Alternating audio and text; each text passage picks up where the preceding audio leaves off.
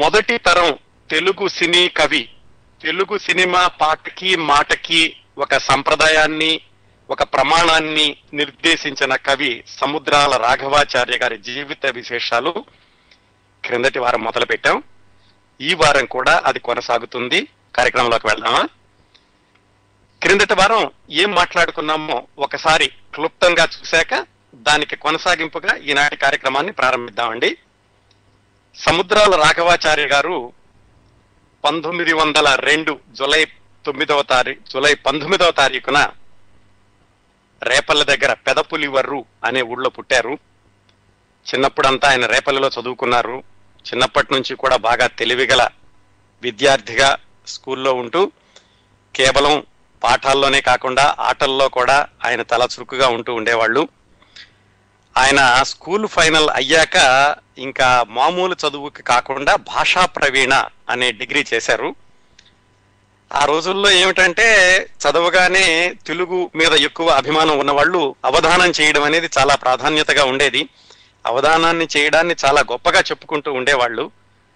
సముద్రాల రాఘవాచార్య గారికి కూడా అవధానాల పట్ల ఆసక్తి కలగడమే కాకుండా దానిలో చాలా అభ్యాసం చేసి అవధానాలు చేయడం మొదలుపెట్టారు.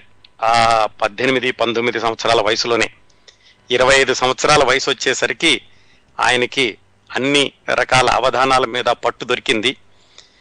ఆయన తాత్కాలికంగా రేపల్లో ఏదో ఒక ఉపాధ్యాయ వృత్తిలో ఉన్నారు. అది కూడా తాత్కాలికం కాబట్టి ఒక స్థిరమైన ఉద్యోగం కోసం వెతుకుతూ ఉన్నప్పుడు ఆయనకి కారంచేడుకి చెందిన జాగర్లమూడి కుప్పుస్వామి చౌదరి అనే ఆయనతోటి పరిచయం ఏర్పడింది. ఆయన రేపల్లి వెళితే ఆయన సన్మానంలో సముద్రాల గారు ఏవో పద్యాలు చదివితే ఆయన ఆ పద్యాలు విని ఆయన్ని అభినందించి ఆ విధంగా సముద్రాల గారికి ఆయనతో పరిచయం ఏర్పడింది. మాటల సందర్భంలో ఇలాగా నేను ఒక స్థిరమైన ఉద్యోగం కోసం చూస్తున్నాను అంటే ఆ జాగర్లమూడి కుప్పస్వామి చౌదరి గారు సముద్రాల రాఘవాచార్య గారిని మా దగ్గరికి వచ్చేసేయండి, ఏదో ఒకటి చూస్తా ఉన్నారు. ఆయన చాలా దాతృత్వం కల వ్యక్తి. అదే కాకుండా సంఘ సేవ, అలాగే సాహితీ సేవ, కళాసేవ వీటన్నిటిలోనూ ఉంటూ ఉండేవాళ్ళు జాగర్లమూడి కుప్పస్వామి చౌదరి గారు. ఆయన మాట మీద సముద్రాల గారు ఆయన దగ్గరికి వెళ్ళారు.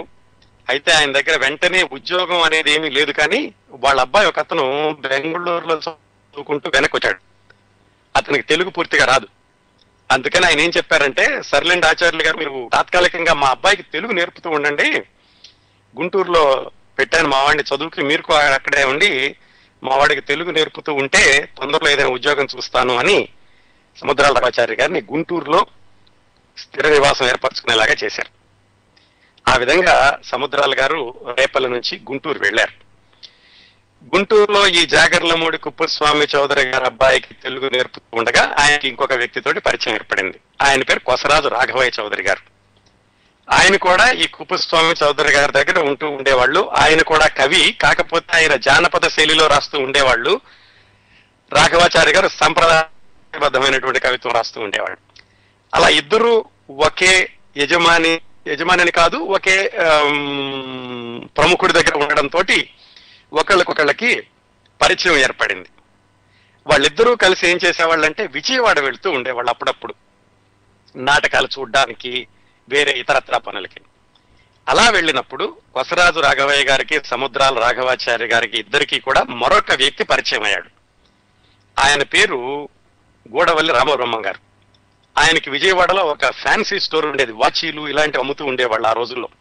ఇవన్నీ మనం చెప్పుకుంటుంది ఎప్పుడంటేనండి ఎనభై ఐదు సంవత్సరాల క్రిందట, పంతొమ్మిది వందల ఇరవై ఐదు ఇరవై ఆరు ప్రాంతాల్లో అన్నమాట. అక్కడ ఆయనతో పరిచయం ఏర్పడింది. రోజు అప్పుడప్పుడు వెళ్ళినప్పుడల్లా ఆయన షాపులో కూర్చుని ఈ సాహితీ సమావేశాలు, కళల గురించి, నాటకాల గురించి మాట్లాడుకుంటూ ఉండేవాళ్ళు. ఇలా జరుగుతున్నప్పుడు గూడవల్లి రామబ్రహ్మం గారి బిజినెస్ దెబ్బతింది. ఆయన కూడా ఉపాధి ఏమిటి, ఎక్కడ దొరుకుతుంది, ఏం చేద్దామని ఆలోచిస్తున్నప్పుడు సముద్రాల రాఘవాచార్య గారు, కొసరాజు రాఘవయ్య చౌదరి గారు ఇద్దరూ కలిసి ఈ జాగర్లమూడి కుప్పం చౌదరి గారికి చెప్పారు, ఇలా మంచి మనిషి, ఇతను వ్యాపారంలో దెబ్బతిన్నాడు, అతను కూడా ఏదైనా చూపిస్తే బాగుంటుంది అని. అప్పుడు ఆ జాగర్లమూడి కుప్పస్వామి చౌదరి గారు గూడవల్లి రామబ్రహ్మం గారిని కూడా రమ్మని, వెంటనే ఉద్యోగం అయితే ఏమీ లేదు, కాకపోతే తాత్కాలికంగా మాకు చీరాల్లో ఒక గెస్ట్ హౌస్ లాంటిది ఉంది, అక్కడ ఉండండి అని అక్కడ పెట్టారు. ఈ విధంగా ముగ్గురు వ్యక్తులు ఒక పెద్ద ఆయన దగ్గర చేరారండి. సముద్రాల గారు, కొసరాజు గారు, గోడవల్లి గారు. అలా ముగ్గురిని ఆధారం చూపించ వీళ్ళు ముగ్గురులో ఇద్దరికి ఆధారం చూపించాల్సినటువంటి బాధ్యత ఆయన మీద ఉంది. ఆయనే తీసుకొచ్చారు కాబట్టి ఆయన ఏం చేశారంటే చరిత్ర పరిశోధనకి అని చెప్పి వీళ్ళ ముగ్గురిని మద్రాసు పంపించారు. ఒక అసైన్మెంట్ ఇచ్చి మీరు అక్కడ ఉండి మీకు నిర్జీతం ఇస్తాను, అక్కడుండి లైబ్రరీలో పుస్తకాలన్నీ చూసి కమ్మవారి చరిత్ర గురించి పరిశోధించి మీరు రాయాలి అని కొసరాజు గారిని, గోడవల్లి గారిని, సముద్రాల గారిని మద్రాసు పంపించారు. అలా వాళ్ళు ముగ్గురు మద్రాసులో ఉన్నప్పుడు సముద్రాల గారు, గోడవల్లి గారు, కొసరాజు గారు లైబ్రరీకి వెళ్ళి ఆ పుస్తకాలు చదువుతూ ఉండేవాళ్ళు. ఈ మధ్యలో కొసరాజు గారికి లైఫ్ ఇన్సూరెన్స్ పాలసీలు చేయడం అనేటటువంటి చిన్న బిజినెస్ ఉంటే దాంట్లో ఆయన బిజీగా ఉన్నాడు.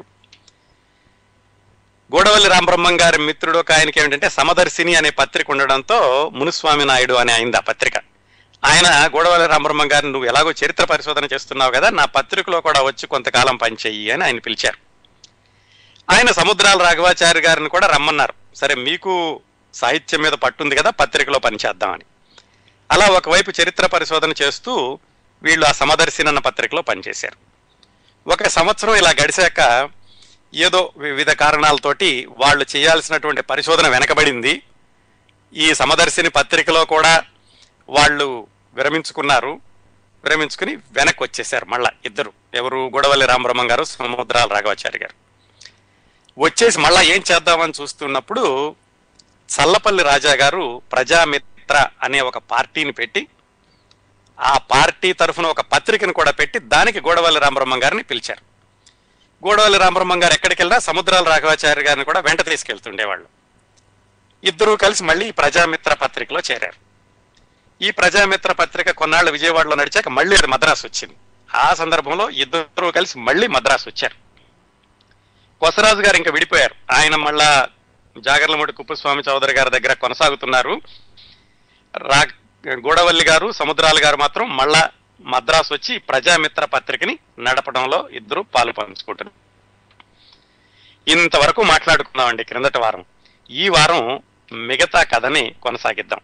అసలు సముద్రాల గారు ఈ పత్రికా ప్రపంచం నుంచి సినిమా ప్రపంచంలోకి ఎలా వచ్చారు, ఎవరు తీసుకెళ్లారు, ఎంతమంది ఆయన జీవితంతో ముడిపడి మిగతా ప్రయాణం కూడా కొనసాగింది అనే విషయాలు ఈరోజు మాట్లాడుకుందాం. ప్రజామిత్ర పత్రికలో పనిచేస్తున్నప్పుడు ఆ ప్రజామిత్ర పత్రికకి పెద్ద పెద్ద వాళ్ళందరూ వస్తుండేవాళ్ళు. వేలూరు శివరామ శాస్త్రి గారు, త్రిపురనేని గోపీచంద్ గారు, తాపీ ధర్మారావు గారు, చలం గారు ఇలాంటి వాళ్ళందరూ వస్తూ ఉండేవాళ్ళు ఆ పత్రికలో రాయడానికి. కానీ గోడవల్లి రామబ్రహ్మం గారి దగ్గర ఉన్నటువంటి చనువుతోటి కానీ వచ్చి ఆ పత్రికల ఆఫీసులో కూస్తూ కూర్చుంటూ ఉండేవాళ్ళు. ఇప్పుడు ఇంకో వ్యక్తిని పరిచయం చేసుకోవాలండి. సముద్రాల గారి సాహితీ సినీ ప్రయాణంలో ఆయనకి ఎదురైనటువంటి మరొక ప్రముఖ వ్యక్తి, అంటే అప్పటికి ప్రముఖం కాదు, తర్వాత అయ్యారు ఇద్దరును. అలాగే సముద్రాల గారి సినీ జీవితం ప్రారంభంలో వరుసగా ఆయనకి చక్కటి సినిమాలు రాయడానికి అవకాశం ఇచ్చినటువంటి మిత్రుడు ఒక ఆయన ఈ ప్రజామిత్రలో ఆయన పనిచేస్తుండగా పరిచయం అయ్యారు. ఆయన పేరు బిఎన్ రెడ్డి గారు. బిఎన్ రెడ్డి గారు అంటే మీకు మల్లీశ్వరి అన్న సినిమా చెప్తే గుర్తొస్తుంది, దాని దర్శకుడు. ఇదంతా పంతొమ్మిది వందల యాభై రెండులో అనుకోండి మల్లీశ్వరి వచ్చింది.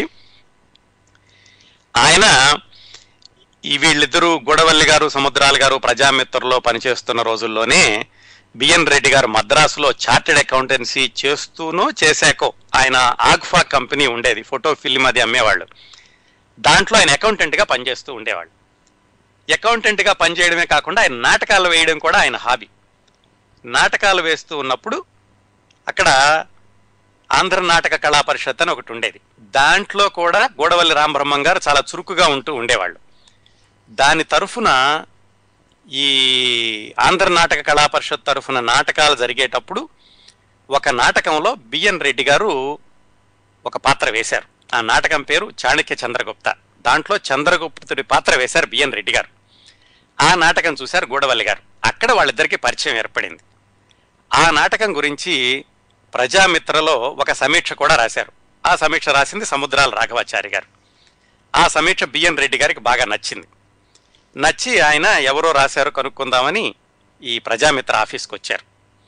అక్కడి నుంచి గోడవల్లి రామబ్రహ్మం గారు, సముద్రాల రాఘవాచారి గారు ఇద్దరితోటి బిఎన్ రెడ్డి గారికి పరిచయం కొంచెం కొంచెం పెరుగుతూ ఉండడంతో ఆయన రోజు పగలు ఉద్యోగం చేయడం, సాయంకాలం అవగానే వచ్చి పత్రికా ఆఫీసులో కూర్చోవడం అలా చేస్తూ ఉండేవాళ్ళు.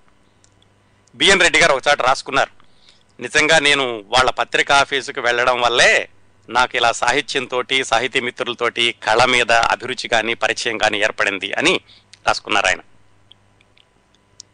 అలా జరుగుతూ ఉండగా ఏమైందంటే ఈ ప్రజామిత్ర పత్రికని ప్రింటింగ్ వేసే వాళ్లతోటి ఏవో ఇబ్బందులు వచ్చినాయి గొడవల్లి రామబ్రహ్మం గారికి. ఆయన ఏం చెప్పారంటే బిఎన్ రెడ్డి గారికి, మీరు కనుక ఏదైనా ప్రింటింగ్ ప్రెస్ పెట్టగలిగితే నా పత్రికని మీ ప్రెస్లో ప్రింట్ చేయిస్తాను, దానివల్ల మీకు కూడా బిజినెస్ వస్తుంది, మీకు కూడా కొత్త వ్యాపారం మొదలుపెట్టినట్టు ఉంటుంది అని ఆయనకి సలహా ఇచ్చారు. బిఎన్ రెడ్డి గారికి కూడా నచ్చింది. ఉద్యోగం ఎంతకాలం చేస్తా, ఏదైనా మంచి వ్యాపారం పెడితే బాగుంటుంది అనుకుని ఆయన బిఎన్కే ప్రెస్ అని ఒక ప్రెస్ పెట్టారు. ప్రెస్ పెట్టి దాంట్లో ఈ ప్రజామిత్ర పత్రికని ప్రింట్ చేయడం మొదలుపెట్టారు. దాంతో గూడవల్లి రామబ్రహ్మం గారికి, బిఎన్ రెడ్డి గారికి, సముద్రాల రాఘవాచారి గారికి మరింత సాన్నిహిత్యం ఏర్పడింది. ఇట్లా ఆ ప్రెస్లో వేస్తున్నారు. బిఎన్కే బిఎన్ రెడ్డి గారేమో ప్రెస్ని నిర్వహించడం, గూడవల్లి రామబ్రహ్మం గారు, సముద్రాల రాఘవాచారి గారు ఈ ప్రజామిత్ర పత్రికలో పనిచేయడం, అక్కడికి అందరూ రావడం. ఇలా జరుగుతూ ఉన్నప్పుడు అసలు సినిమాల్లోకి ఎలా పరిచయం జరిగింది వీళ్ళకి, ఎవరు వెళ్ళారు ముందు సినిమాల్లోకి అంటే ఇంకొక వ్యక్తిని పరిచయం చేసుకోవాలి. చాలామందిని పరిచయం చేస్తున్నానండి, ఎందుకంటే ఒక మనిషి విజయవంతం అయ్యాడు, ఒక మనిషి పైకొచ్చాడు అంటే వెనకాల ఎంతోమంది ఉంటారు, వాళ్ళ మిత్రులు, బంధువులు, లేకుంటే కుటుంబ సభ్యులు చాలామంది ఉంటారు. సముద్రాల రాఘవాచారి గారి విషయంలో ఇలా పరిచయమైనటువంటి ప్రముఖులందరూ కలిసి ఆయన జీవి ఆయన సినీ జీవితానికి పునాదిరాళ్లు వేశారనుకోవచ్చు. ఇట్లా ఒక్కొక్కరి పరిచయంతో ఆయన ఒక్కొక్క అడుగే ముందుకు వేయడం మొదలుపెట్టారు. ఈ సందర్భంలో పరిచయం చేసుకోవాల్సిన ఇంకొక వ్యక్తి పేరు ఏమిటంటే పివి దాస్. ఆయన పూర్తి పేరు పినపాల వెంకటదాస్. ఆయనది మచిలీపట్నం. మచిలీపట్నంలో మినర్వా టాకీస్ అని ఒక థియేటర్ ఉండేదండి. ఇది ఇప్పుడు మనం మాట్లాడుకుంటోంది ఎనభై సంవత్సరాల క్రిందటి సంగతి. నాకు తెలిసినంత వరకు నలభై సంవత్సరాల క్రిందటి వరకు కూడా మినర్వా టాకీస్ ఉంది. మరి ఇప్పుడు ఉందో లేదో ఎవరైనా శ్రోతలకు తెలుసుంటే కనుక ఫోన్ చేసి చెప్పండి. ఆ మినర్వా టాకీస్ అన్నటువంటి థియేటర్ని, అలాగే రేపల్లెలో కృష్ణా టాకీస్ అనే థియేటర్ని నడుపుతూ ఉండేవాళ్ళండి. ఆయన పేరు పినపాల వెంకటదాస్. ఆయనకేమై ఆయనకేంటంటే ఈ సినిమా థియేటర్ బిజినెస్ నుంచి సినిమా నిర్మాణంలోకి వెళితే బాగుంటుంది అని పంతొమ్మిది వందల ముప్పై ఐదు ముప్పై ఆరు ప్రాంతాల్లో ఆయన మద్రాసు వచ్చారు. అప్పుడే టాకీలు మొదలైనవి. ముప్పై ఒకటి ముప్పై రెండులో కదా మొదట టాకీ వచ్చింది. సాధారణంగా వ్యాపార దృక్పథంతో చాలామంది వచ్చేవాళ్ళు. అలాగా ఈ పివి దాస్ అన్న ఆయన కూడా మద్రాసు వచ్చి, ఆయనకి ఒక తమిళ మిత్రుడు ఉండేవాడు ఎంటి రాజన్ అని, ఆయనతో కలిసి ఒక ఫిలిం నిర్మాణ సంస్థని ప్రారంభించారు. ప్రారంభించినప్పుడు తమిళులకు దగ్గరగా ఉంటే బాగుంటుందని వేల్ పిక్చర్స్ అనే పేరు పెట్టారు. వేల్ అంటే కుమారస్వామి త్రిశూలం అన్న అర్థం వచ్చేలాగా అది పెట్టి, ఆయన చాలా చక్కటి వ్యాపార దృక్పథం ఉన్నటువంటి మనిషి. అవిటేంటంటే సినిమా తీసేటప్పుడు స్టూడియో కూడా మనకే సొంతంగా ఉంటే బాగుంటుంది అని మద్రాసులో పిఠాపురం రాజా గారి బంగాళా ఒకటి ఉంటే ఆ బంగాళాన్ని అద్దెకి తీసుకుని దాంట్లోనే సెట్లన్నీ వేసి దాన్ని వేల్ పిక్చర్స్ స్టూడియో అని పేరు పెట్టి సినిమా తీద్దామని మొదలుపెట్టారు. అలాగా ఇన్ని ప్రయత్నాలు చేసి బందర్ మినర్వా టాకీస్ నిర్వహించినటువంటి పివి దాస్ గారు వేల్ పిక్చర్స్ పేరుతోటి నిర్మించిన మొట్టమొదటి సినిమా సీతా కళ్యాణం. అంతవరకు కూడా, అంటే ఈ సినిమా ముందు వరకు కూడా తెలుగు సినిమాలన్నీ కొల్హాపూర్లోనో, కలకత్తాలోనో, బొంబాయిలోనో తయారవుతూ ఉండేవి.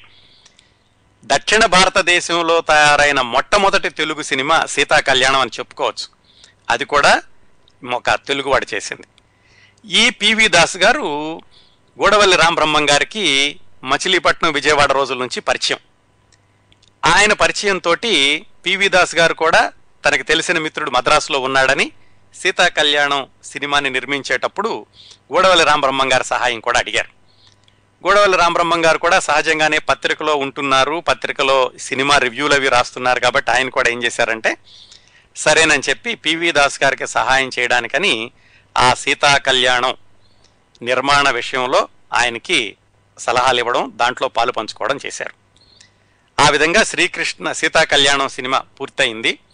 రామబ్రహ్మం గారు కొంచెం ఎక్కువగా ఈ సినిమా నిర్మాణ విషయాల్లో వెళుతుంటే సముద్రాల రాఘవాచారి గారు ప్రజామిత్ర వ్యవహారాలన్నీ చూస్తూ ఉండేవాడు. ఆ సీతా కళ్యాణం అయిపోయాక శ్రీకృష్ణ లీలలు అని ఇంకొక సినిమా తీశారు వాళ్లే, ఎవరు వేల్ పిక్చర్స్ వాళ్లే. ఈ సీతా కళ్యాణం సమయంలో ఇంకొక విశేషం కూడా జరిగిందండి. అదేంటంటే ఆ సినిమాకి సంబంధించినటువంటి ప్రకటనలు, ఆ సినిమా వార్తలు అవన్నీ కూడా ప్రజామిత్రలో ఎక్కువగా రాసేవాళ్ళు. దాంతో ప్రజల్లోకి ఆ సీతా కళ్యాణం సీతా కళ్యాణం గురించిన విశేషాలు ఎక్కువగా తెలిసినాయి. ఆ ప్రకటనలు రాసేటప్పుడు సముద్రాల రాఘవాచార్య గారికి గూడవల్లి రామబ్రహ్మం గారు సలహాలు చెబుతూ ఉండేవాళ్ళు. ఇలా రాస్తే పాఠకుల్లోకి ఎక్కువగా వెళుతుంది, ఇలా రాస్తే ప్రేక్షకులు ఎక్కువగా ఆకర్షితులవుతారు అని ఆయనకి సలహాలు ఇచ్చి ఆ సినిమా ప్రకటనలు రాయిస్తూ ఉండేవాళ్ళు. మనం నిజంగా చెప్పుకోవాలంటే సముద్రాల రాఘవాచార్య గారికి సినిమాలతో ఎప్పుడు పరిచయం ఏర్పడిందంటే ఇదిగో ఈ సినిమా ప్రకటనలు రాయడం వల్ల అనమాట. మొత్తానికి గూడవల్లి రామబ్రహ్మం గారు, సముద్రాల రాఘవాచార్య గారు ప్రజామిత్ర ద్వారా చేసిన సహాయం అనుకోండి, పబ్లిసిటీ అనుకోండి, దాని ద్వారా ఆ సీతా కళ్యాణ సినిమా చాలా బాగా ఆడడంతో పివి దాస్ గారికి గూడవల్లి రామబ్రహ్మం గారి మీద బాగా నమ్మకం కలిగి వాళ్ళ తర్వాత సినిమా శ్రీకృష్ణ లీలలు దానికి కూడా గూడవల్లి రామబ్రహ్మం గారిని నిర్మాణ వ్యవహారాల్లో సహాయం చేయమని పివి దాస్ గారు అడిగారు. ఆ విధంగా గూడవల్లి రామబ్రహ్మం గారు దాదాపుగా ప్రొడక్షన్ ఎగ్జిక్యూటివ్ అన్నట్టుగా ఆ సీతా కళ్యాణం, శ్రీకృష్ణ లీలలు రెండు సినిమాలకే పనిచేశారు. ఆ సందర్భంలో మన సముద్రాల రాఘవాచార్య గారు మాత్రం దీంట్లోనే ఉన్నారు, ప్రజామిత్ర పత్రికలోనే ఉండి మిగతా విషయాలను చూసుకుంటే ఉండేవాళ్ళు. ఈయన చెప్పినట్టుగా, గూడవల్లి రామబ్రహ్మం గారు చెప్పినట్టుగా సినిమా ప్రకటనలు అవి కూడా రాస్తూ ఉండేవాళ్ళు. ఇలా జరుగుతూ ఉండగా ఏమైందంటే గూడవల్లి రామబ్రహ్మం గారు ఈ పివి దాస్ గారి వేల్ పిక్చర్స్ నుంచి బయటకు వచ్చి ఇంకో కొంతమంది వచ్చారు మద్రాసుకి సినిమా తీద్దామని విజయవాడ నుంచి, వాళ్లతోటి సహాయం చేయడానికి కలిశారు. వాళ్ళు ఎవరంటే పారేపల్లి వెంకటశేషయ్య అని ఆయన విజయవాడ నుంచి వచ్చారు. వాళ్ళు సరస్వతి టాకీస్ అనేటటువంటి ఒక చిత్ర నిర్మాణ సంస్థను మొదలుపెట్టి దాని బ్యానర్ మీద ద్రౌపది వస్త్రాపహరణం అనే సినిమాని హెచ్ఎం రెడ్డి గారి దర్శకత్వంలో తీయడానికి మొదలుపెట్టారు. అప్పుడు ఈయన అడిగారు గూడవల్లి రామబ్రహ్మం గారిని, మీకు రెండు సినిమాలు తీసిన అనుభవం ఉంది కదా, మాకు కూడా సహాయం చేయండి అని. ఆ విధంగా గూడవల్లి రామబ్రహ్మం గారు ద్రౌపది వస్త్రాపహరణం సినిమాకి కూడా ప్రొడక్షన్ డిపార్ట్మెంట్లో పనిచేయడానికి వెళ్ళారు. సముద్రాల గారు మాత్రం ప్రజామిత్రలోనే కొనసాగుతున్నారు. ఆ ద్రౌపది వస్త్రాపహరణ సినిమా తీసేటప్పుడు మధ్యలో ఏవో కొన్ని సీన్లు రాయాల్సి వచ్చింది. అప్పుడు రాస్తున్నటువంటి రచయితకి ఇబ్బంది కలగడమో ఏదో. అప్పుడు గూడవల్లి రామబ్రహ్మం గారు ఏం చెప్పారంటే, మా మిత్రుడు నాడు సముద్రాల రాఘవాచార్య గారు నాతో పాటుగా ప్రజామిత్రలో పనిచేస్తున్నాడు, ఆయన్ని తీసుకొచ్చి ఆయనతో రాయిద్దాం అని చెప్పి సముద్రాల రాఘవాచార్య గారిని తీసుకెళ్ళి ఆ ద్రౌపది వస్త్రాపహరణం సినిమాలో ఏవో చిన్న చిన్న సీన్లు రాయించారు. టెక్నికల్గా సముద్రాల రాఘవాచార్య గారు పనిచేసినటువంటి మొట్టమొదటి సినిమా ద్రౌపది వస్త్రాపహరణం అని చెప్పుకోవచ్చండి. అంటే దాంట్లో ఆయన పేరేమి లేదు, సహాయకుడిగా ఏవో రెండు మూడు సీన్లు రాసి పెట్టారు. అది నిర్మాతకి దర్శకుడికి బాగానే నచ్చింది, ఎవరో కుర్రాడు బాగానే చేస్తున్నాడని రామబ్రహ్మం గారిని కూడా అభినందించారు, మంచి మిత్రుని తీసుకొచ్చావయ్యా అని. ఆ సినిమా బాగా ఆడింది. అలాగే ఆ సినిమా కూడా చాలా ప్రత్యేకతలు ఉన్నాయండి. ఢిల్లీలో మొట్టమొదటిసారిగా ఆ సినిమాని ఆడించారనమాట. మొట్టమొదటిసారిగా ఢిల్లీలో ప్రదర్శించబడిన తెలుగు సినిమా కూడా ద్రౌపది వస్త్రాపహరణం. ఇప్పుడు పంతొమ్మిది వందల ముప్పై ఆరులో వచ్చిందండి అది.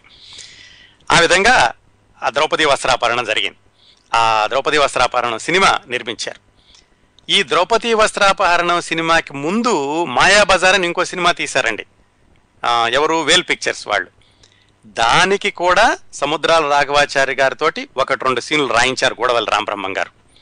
సరిగ్గా చెప్పుకోవాలంటే పూర్తి స్థాయి రచయితగా ఆయన వెళ్ళడానికి ముందు సముద్రాల గారు ఈ మాయాబజార్ అన్న సినిమాతో సినిమాకి, ద్రౌపది వస్త్రాపహరణ అన్న సినిమాకి కొన్ని కొన్ని సీన్లు రాశారన్నమాట.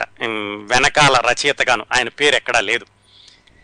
ఇన్ని ప్రయోగాలు జరిగాక అప్పుడు రాఘవాచార్య గారు పూర్తి స్థాయిలో సినిమా రంగ ప్రవేశం చేయడానికి రంగం సిద్ధమైంది. అది ఎవరు అంటే ఈ సరస్వతి టాకీస్ అనే పేరుతోటి ద్రౌపది వస్త్రాపహరణం సినిమా తీసిన వాళ్ళు కనకతార అని ఒక సినిమా తీద్దామని వాళ్ళు ప్రణాళికలు వేసుకున్నారు. వీళ్ళు ఏం చేశారంటే ఈ ద్రౌపది వస్త్రాపహరణం అన్న సినిమాని మహారాష్ట్రలో తీశారు, కనకతార అన్న సినిమాని మాత్రం మద్రాసులో తీయాలి అని వాళ్ళు ప్రయత్నాలనే చేసుకున్నారు.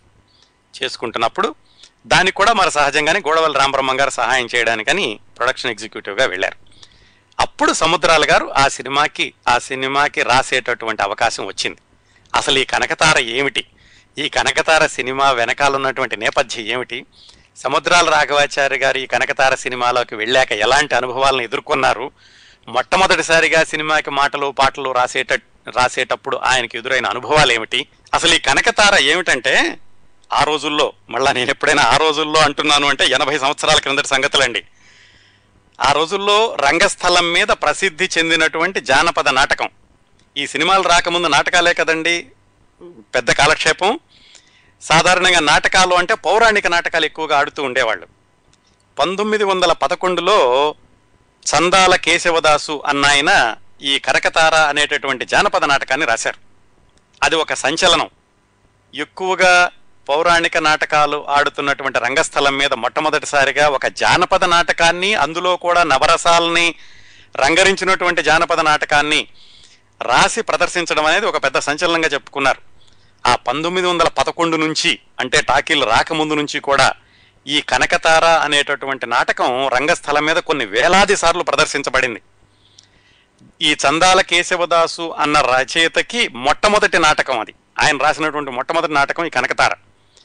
ఈ చందాల కేశవదాసు గారే ఆ తర్వాత భక్త ప్రహ్లాద మొట్టమొదటి టాకీలో పాట రాశారు. అందుకని మొట్టమొదటి సినీ కవి చందాల కేశవదాసు గారు అని కూడా చెబుతూ ఉంటారు.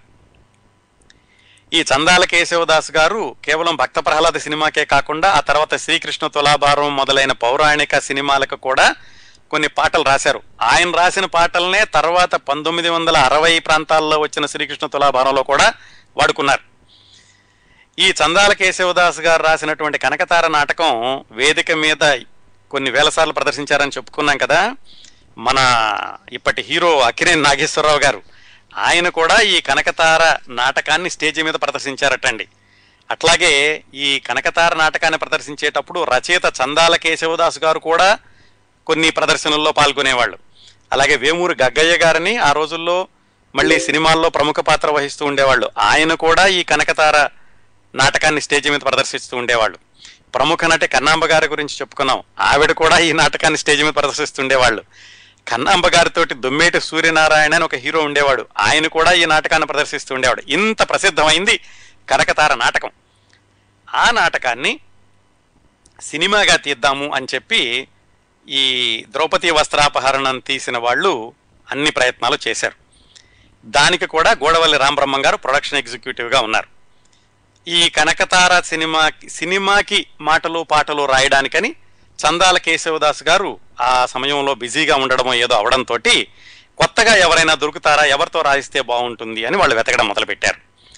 నిజానికి ఆ రోజుల వరకునండి, ఆ రోజుల వరకు అంటే పంతొమ్మిది వందల ముప్పై ఆరు అంటే సినిమాలు వచ్చి ఐదు సంవత్సరాలైంది అప్పటికే. ఏది టాకీ సినిమాలు వచ్చి అప్పట్లో ఉన్నటువంటి రచయితలు చెప్పుకోవాలంటే చందాల కేశవదాసు దాసు గారు, బలిజేపల్లి లక్ష్మీకాంత కవి గారు, దైతా గోపాలం గారు, వీళ్ళు మాత్రమే ప్రముఖులైన వాళ్ళు. ఇంకా కొంతమంది ఉంటూ ఉండేవాళ్ళు.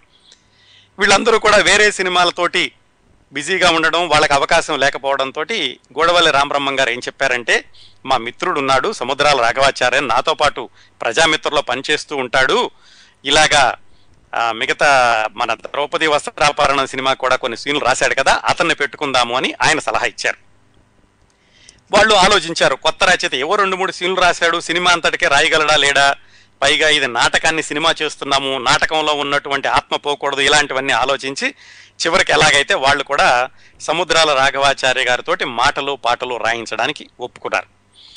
ముందు సముద్రాల గారికి భయం వేసింది, నేనేమిటి సినిమాకి రాయడం ఏమిటి, ఏవో రెండు మూడు సీన్లు అంటే రాశాను, ఇదంతా రాయగలనా లేదా, పైగా ఇంకోవైపు పత్రిక చూసుకోవాలి, పత్రిక చూసుకుంటూ ఈ సినిమాకి రాయడం నాకు అయ్యే పనేనా అని ఆయన కొంచెం వెనక్కి లాగడం మొదలుపెట్టారు. కాకపోతే గోడవల్లి రామబ్రహ్మం గారు ఏం చెప్పారంటే, నువ్వేం భయపడద్దు ఆచార్య గారు, నేనున్నాను, నేను చూసుకుంటాను, పత్రిక విషయం కూడా ఎలాగా దాన్ని నిర్వహించాలో నేను కూడా సహాయం చేస్తూ ఉంటాను, నువ్వు రా, ఇది నీకు మంచి అవకాశం అని ఎలాగైతే కనకతార సినిమాకి మాటలు రాయించడానికి సముద్రాల రాఘవాచార్య గారిని ఒప్పించారు. చాలా విచిత్రంగా ఉంటుంది కదండి ఇలాంటి సన్నివేశాలు వింటున్నప్పుడు. మనం చాలా పేరు వచ్చేసాక ఏ రంగంలోనైనా వాళ్ళ దాహా ఇంత పేరు తెచ్చుకున్నారు కదా అనుకుంటాం. మరదే ప్రారంభంలో చూసినట్లయితే వాళ్ళకు కూడా కొన్ని సందేహాలు, భయాలు ఉంటాయి. ఎవరో ఒకరు ధైర్యం చెప్పేవాళ్ళు ఉంటారు, ఎవరో ఒకరు సహాయం చేసేవాళ్ళు ఉంటారు. ఎక్కడో ఒక చోట మొదటి అడుగు మొదలవుతుంది, అదే సుదీర్ఘ ప్రయాణంగా కొనసాగుతుంది. సముద్రాల గారి విషయంలో కూడా ఈ విధంగా గోడవల్లి రామబ్రహ్మం గారు ఆయనకి ధైర్యం చెప్పి కనకతార సినిమాకి మాటలు రాయడానికని పాటలు రాయడానికని ప్రోత్సహించారు. అయితే బాగానే ఉంది. కేవలం మాట అనుకున్నంత తేలిక కాదు కదా సినిమా రచన చేయడం అంటే. పైగా అది మొదటి రోజులు, సినిమాలు వస్తున్న మొదటి రోజులు టాకీలు. ఇంకోటి ఏమిటి, అప్పటి వరకు కూడా సంభాషణలన్నీ కూడా గ్రాంధికంగా ఉంటూ ఉండేవి. పాటలు కానీ మాటలు కానీ గ్రాంధిక భాషలో సాగుతూ ఉండేది. మరి సముద్రాల రాఘవాచార్య గారికి సాహిత్యంతో బాగా పరిచయం ఉంది, సంప్రదాయ సాహిత్యంతో అంతా తెలుసు. కాకపోతే మాటలు రాయాలి అంటే ఆయన కొంచెం సాధన చేయాల్సి వచ్చింది.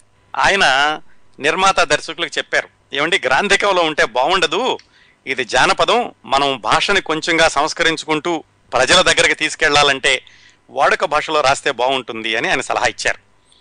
అయితే నిర్మాతకి దర్శకుడికి నచ్చలేదు. అది ఇదేంటండి నాటకం ఉన్నట్టు ఉండాలి, దీన్ని మారుస్తానంటే ఎలాగా, మళ్ళీ ప్రేక్షకులకి అందరికీ కొత్తగా ఉంటుంది అని వాళ్ళు వ్యతిరేకించడం మొదలుపెట్టారు.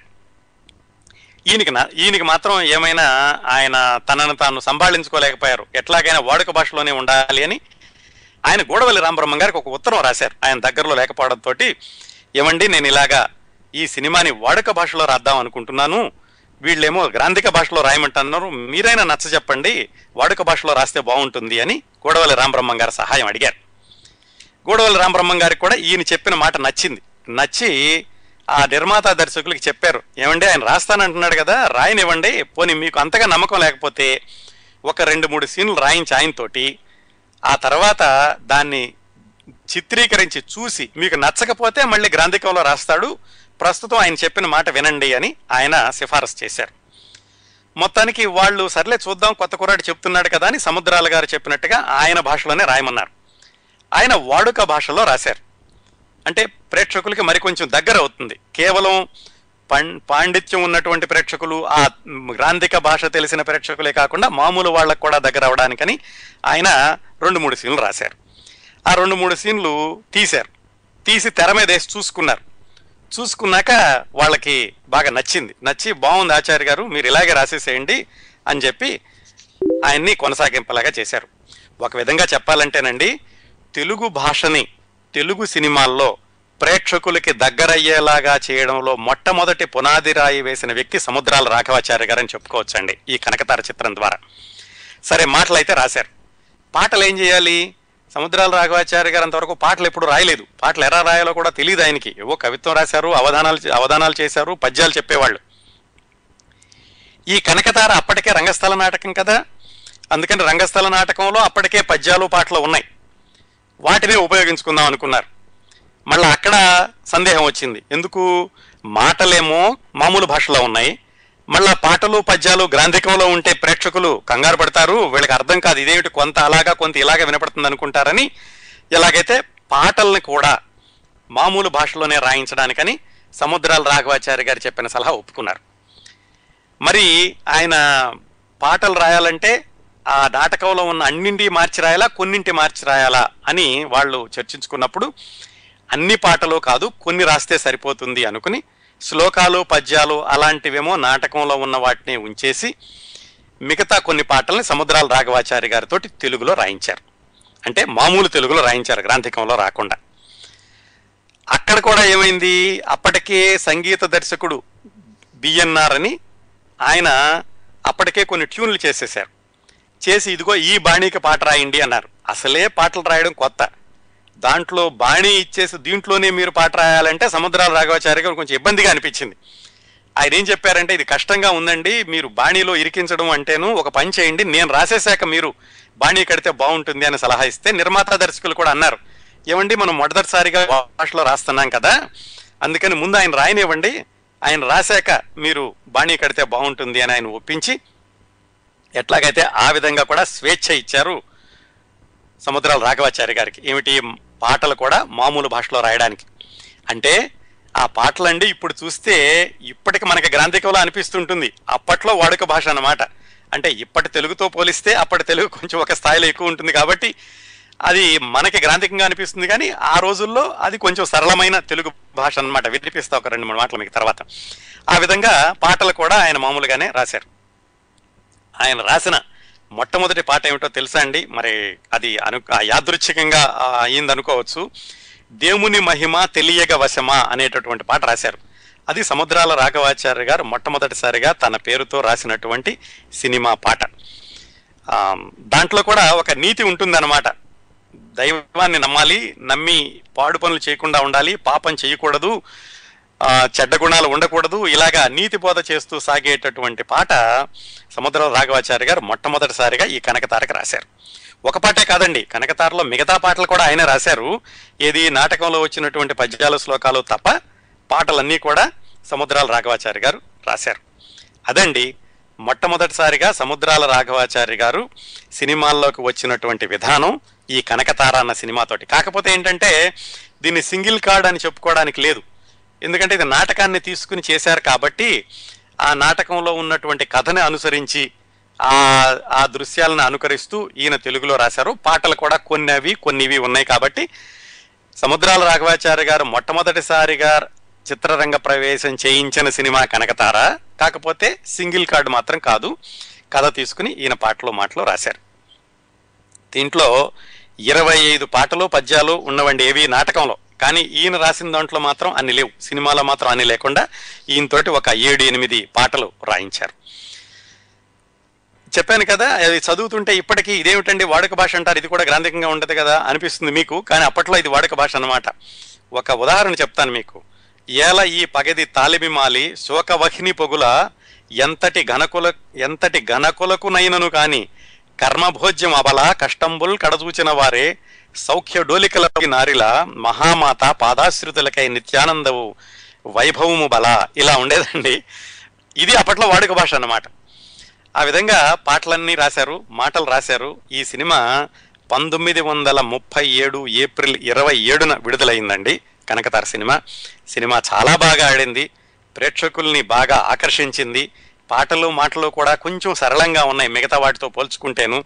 దాంతో సముద్రాల రాఘవాచారి గారికి చక్కటి పునాది ఏర్పడింది, చిత్రరంగంలో కొత్త కుర్రాడు ఎవరో బాగా రాశాడు అన్న పేరు వచ్చింది.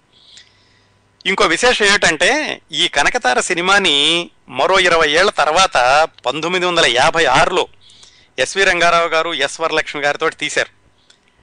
ఆ సినిమాకి కూడా సముద్రాల రాఘవాచారి గారు రాశారు, అది కూడా విశేషం అండి. ఏ సినిమాతో అయితే ఆయన చిత్రరంగ ప్రవేశం చేశారో ఇరవై ఏళ్ల తర్వాత అదే సినిమాకి మళ్ళీ పాటలు మాటలు రాయడం అనేది బహుశా ఇంకా ఏ రచయితకే సాధ్యం కాదేమో, అది సముద్రాల రాఘవాచారి గారి విషయంలో సాధ్యపడింది. ఆ విధంగా రెండో కనకతారకు కూడా ఆయన పనిచేశారు. ఈ కనకతార చిత్రానికి వ్రాస్తూ వ్రాసిన రోజుల్లోనూ అంతకు ముందు అంటే ఈ ప్రజామిత్రలో పనిచేస్తున్నప్పుడే ఒక సంవత్సరం ముందు గొడవల రామబ్రహ్మం గారు చెప్పారు ఈయనకి, ఇంకా కుటుంబం అంతా పెదపులివరిలోనే ఉంది, వాళ్ళని ఇంకా మద్రాసు తీసుకురాలేదు. గొడవల రామబ్రహ్మం గారు ఏం చెప్పారంటే, మనం కొంచెం కొంచెం స్థిరపడుతున్నాం కదా, సినిమాల్లో కూడా అవకాశాలు వచ్చేటట్టున్నాయి, మీ ఫ్యామిలీని తెచ్చేసుకోండి అని చెప్పారు. అప్పుడు పంతొమ్మిది వందల ముప్పై ఐదులో అంటే ఈ కనకతార రాయడానికి ముందే సముద్రాల రాఘవాచారి గారు కుటుంబాన్ని అంతటినీ పెదపులివరి నుంచి మద్రాసు తీసుకొచ్చేశారు. అప్పటికే వాళ్ళ అబ్బాయి పెద్దవాడు, అప్పటికే హై స్కూల్లో ఉన్నాడు ఆయన సముద్రాల రామానుజాచార్యులు గారు. ఆయన తీసుకొచ్చి మద్రాసులో జార్జ్ టౌన్ హై స్కూల్లో చేర్పించారు. ఈ విధంగా ఆయన ప్రజామిత్ర పత్రికలో పనిచేస్తూనే కనకతార సినిమాకి మాటలు పాటలు రాసి మంచి పేరు తెచ్చుకోవడం, కుటుంబాన్ని కూడా మద్రాసు తీసుకురావడం జరిగింది. ఇదండి సముద్రాల రాఘవాచారి గారి మొట్టమొదటి సినిమా విశేషాలు. ఈ కనకతార సినిమా తీస్తున్న సమయంలోనే బిఎన్ రెడ్డి గారు, హెచ్ఎం రెడ్డి గారు వీళ్ళందరూ కలిసి రోహిణి పిక్చర్స్ అని ఒక చిత్ర నిర్మాణ సంస్థను మొదలుపెట్టారు. బిఎన్ రెడ్డి గారు అంటే ఇందాక చెప్పుకున్నాం, ఏది ఆయన ఆగ్వా కంపెనీలో పనిచేస్తూ సాయంకాలం పూట వచ్చి ప్రజామిత్రలో కూర్చునేవాళ్ళు, అక్కడ సముద్రాల రాఘవాచారి గారితో పరిచయం అని చెప్పుకున్నాం కదా, ఆయన అన్నమాట. ఆయన హెచ్ఎం రెడ్డి గారు మొట్టమొదటి టాకిల్ సినిమా తీసిన ఆయన, ప్లస్ వాళ్ళతోటి కన్నాంబ గారు కూడా కలిశారు. వీళ్ళందరూ కలిసి రోహిణి పిక్చర్స్ అనేటటువంటి చిత్ర నిర్మాణ సంస్థను మొదలుపెట్టి కొత్త సినిమా తీద్దాము అనుకున్నారు. ఈ విషయం చాలాసార్లు చెప్పుకున్నామండి మనం, ఎందుకంటే నాగయ్య గారి గురించి చెప్పుకున్నప్పుడు చెప్పుకున్నాం, కన్నాంబ గారి గురించి చెప్పుకున్నప్పుడు మాట్లాడుకున్నాం, అలాగే కేవీ రెడ్డి గారి గురించి చెప్పుకున్నప్పుడు కూడా చెప్పుకున్నాం. ఎందుకంటే ఈ రోహిణి పిక్చర్స్ అనేటటువంటి సినిమాని మొదలుపెట్టినప్పుడు బిఎన్ రెడ్డి గారితో పాటుగా కేవీ రెడ్డి గారి మిత్రుడు మూలానారాయణ స్వామిని ఆయన కూడా ఒక భాగస్వామిగా ఉండేవాడు దీంట్లోను. ఆయన ద్వారా కేవీ రెడ్డి గారు ఈ సినిమాకి క్యాషియర్గా కూడా వచ్చారు. ఈ విషయాలన్నీ క్రిందటి సంవత్సరం కేవీ రెడ్డి గారి గురించి కార్యక్రమం చేస్తున్నప్పుడు మాట్లాడుకున్నాం. అది ఈ సినిమా యొక్క ప్రత్యేకత. ఈ సినిమా పేరు గృహలక్ష్మి, నాగయ్య గారు మొట్టమొదటిసారిగా నటించిన సినిమా కూడా గృహలక్ష్మి. ఇన్ని కోణాల్లో ఎందుకు చెబుతున్నానంటే ఇంతమంది సినీ రంగ ప్రవేశంతో ముడిపడి ఉంది ఈ గృహలక్ష్మి అన్న సినిమా. అలాగే ఆ సినిమా తీద్దామని వీళ్ళు నిర్ణయించుకున్నారు, బిఎన్ రెడ్డి గారు, హెచ్ఎం రెడ్డి గారు వీళ్ళందరూ. మరి ఆ సినిమాకి రాయాలి ఎవరైనా, ఎవరు రాస్తారు? సాంఘిక సినిమా అది.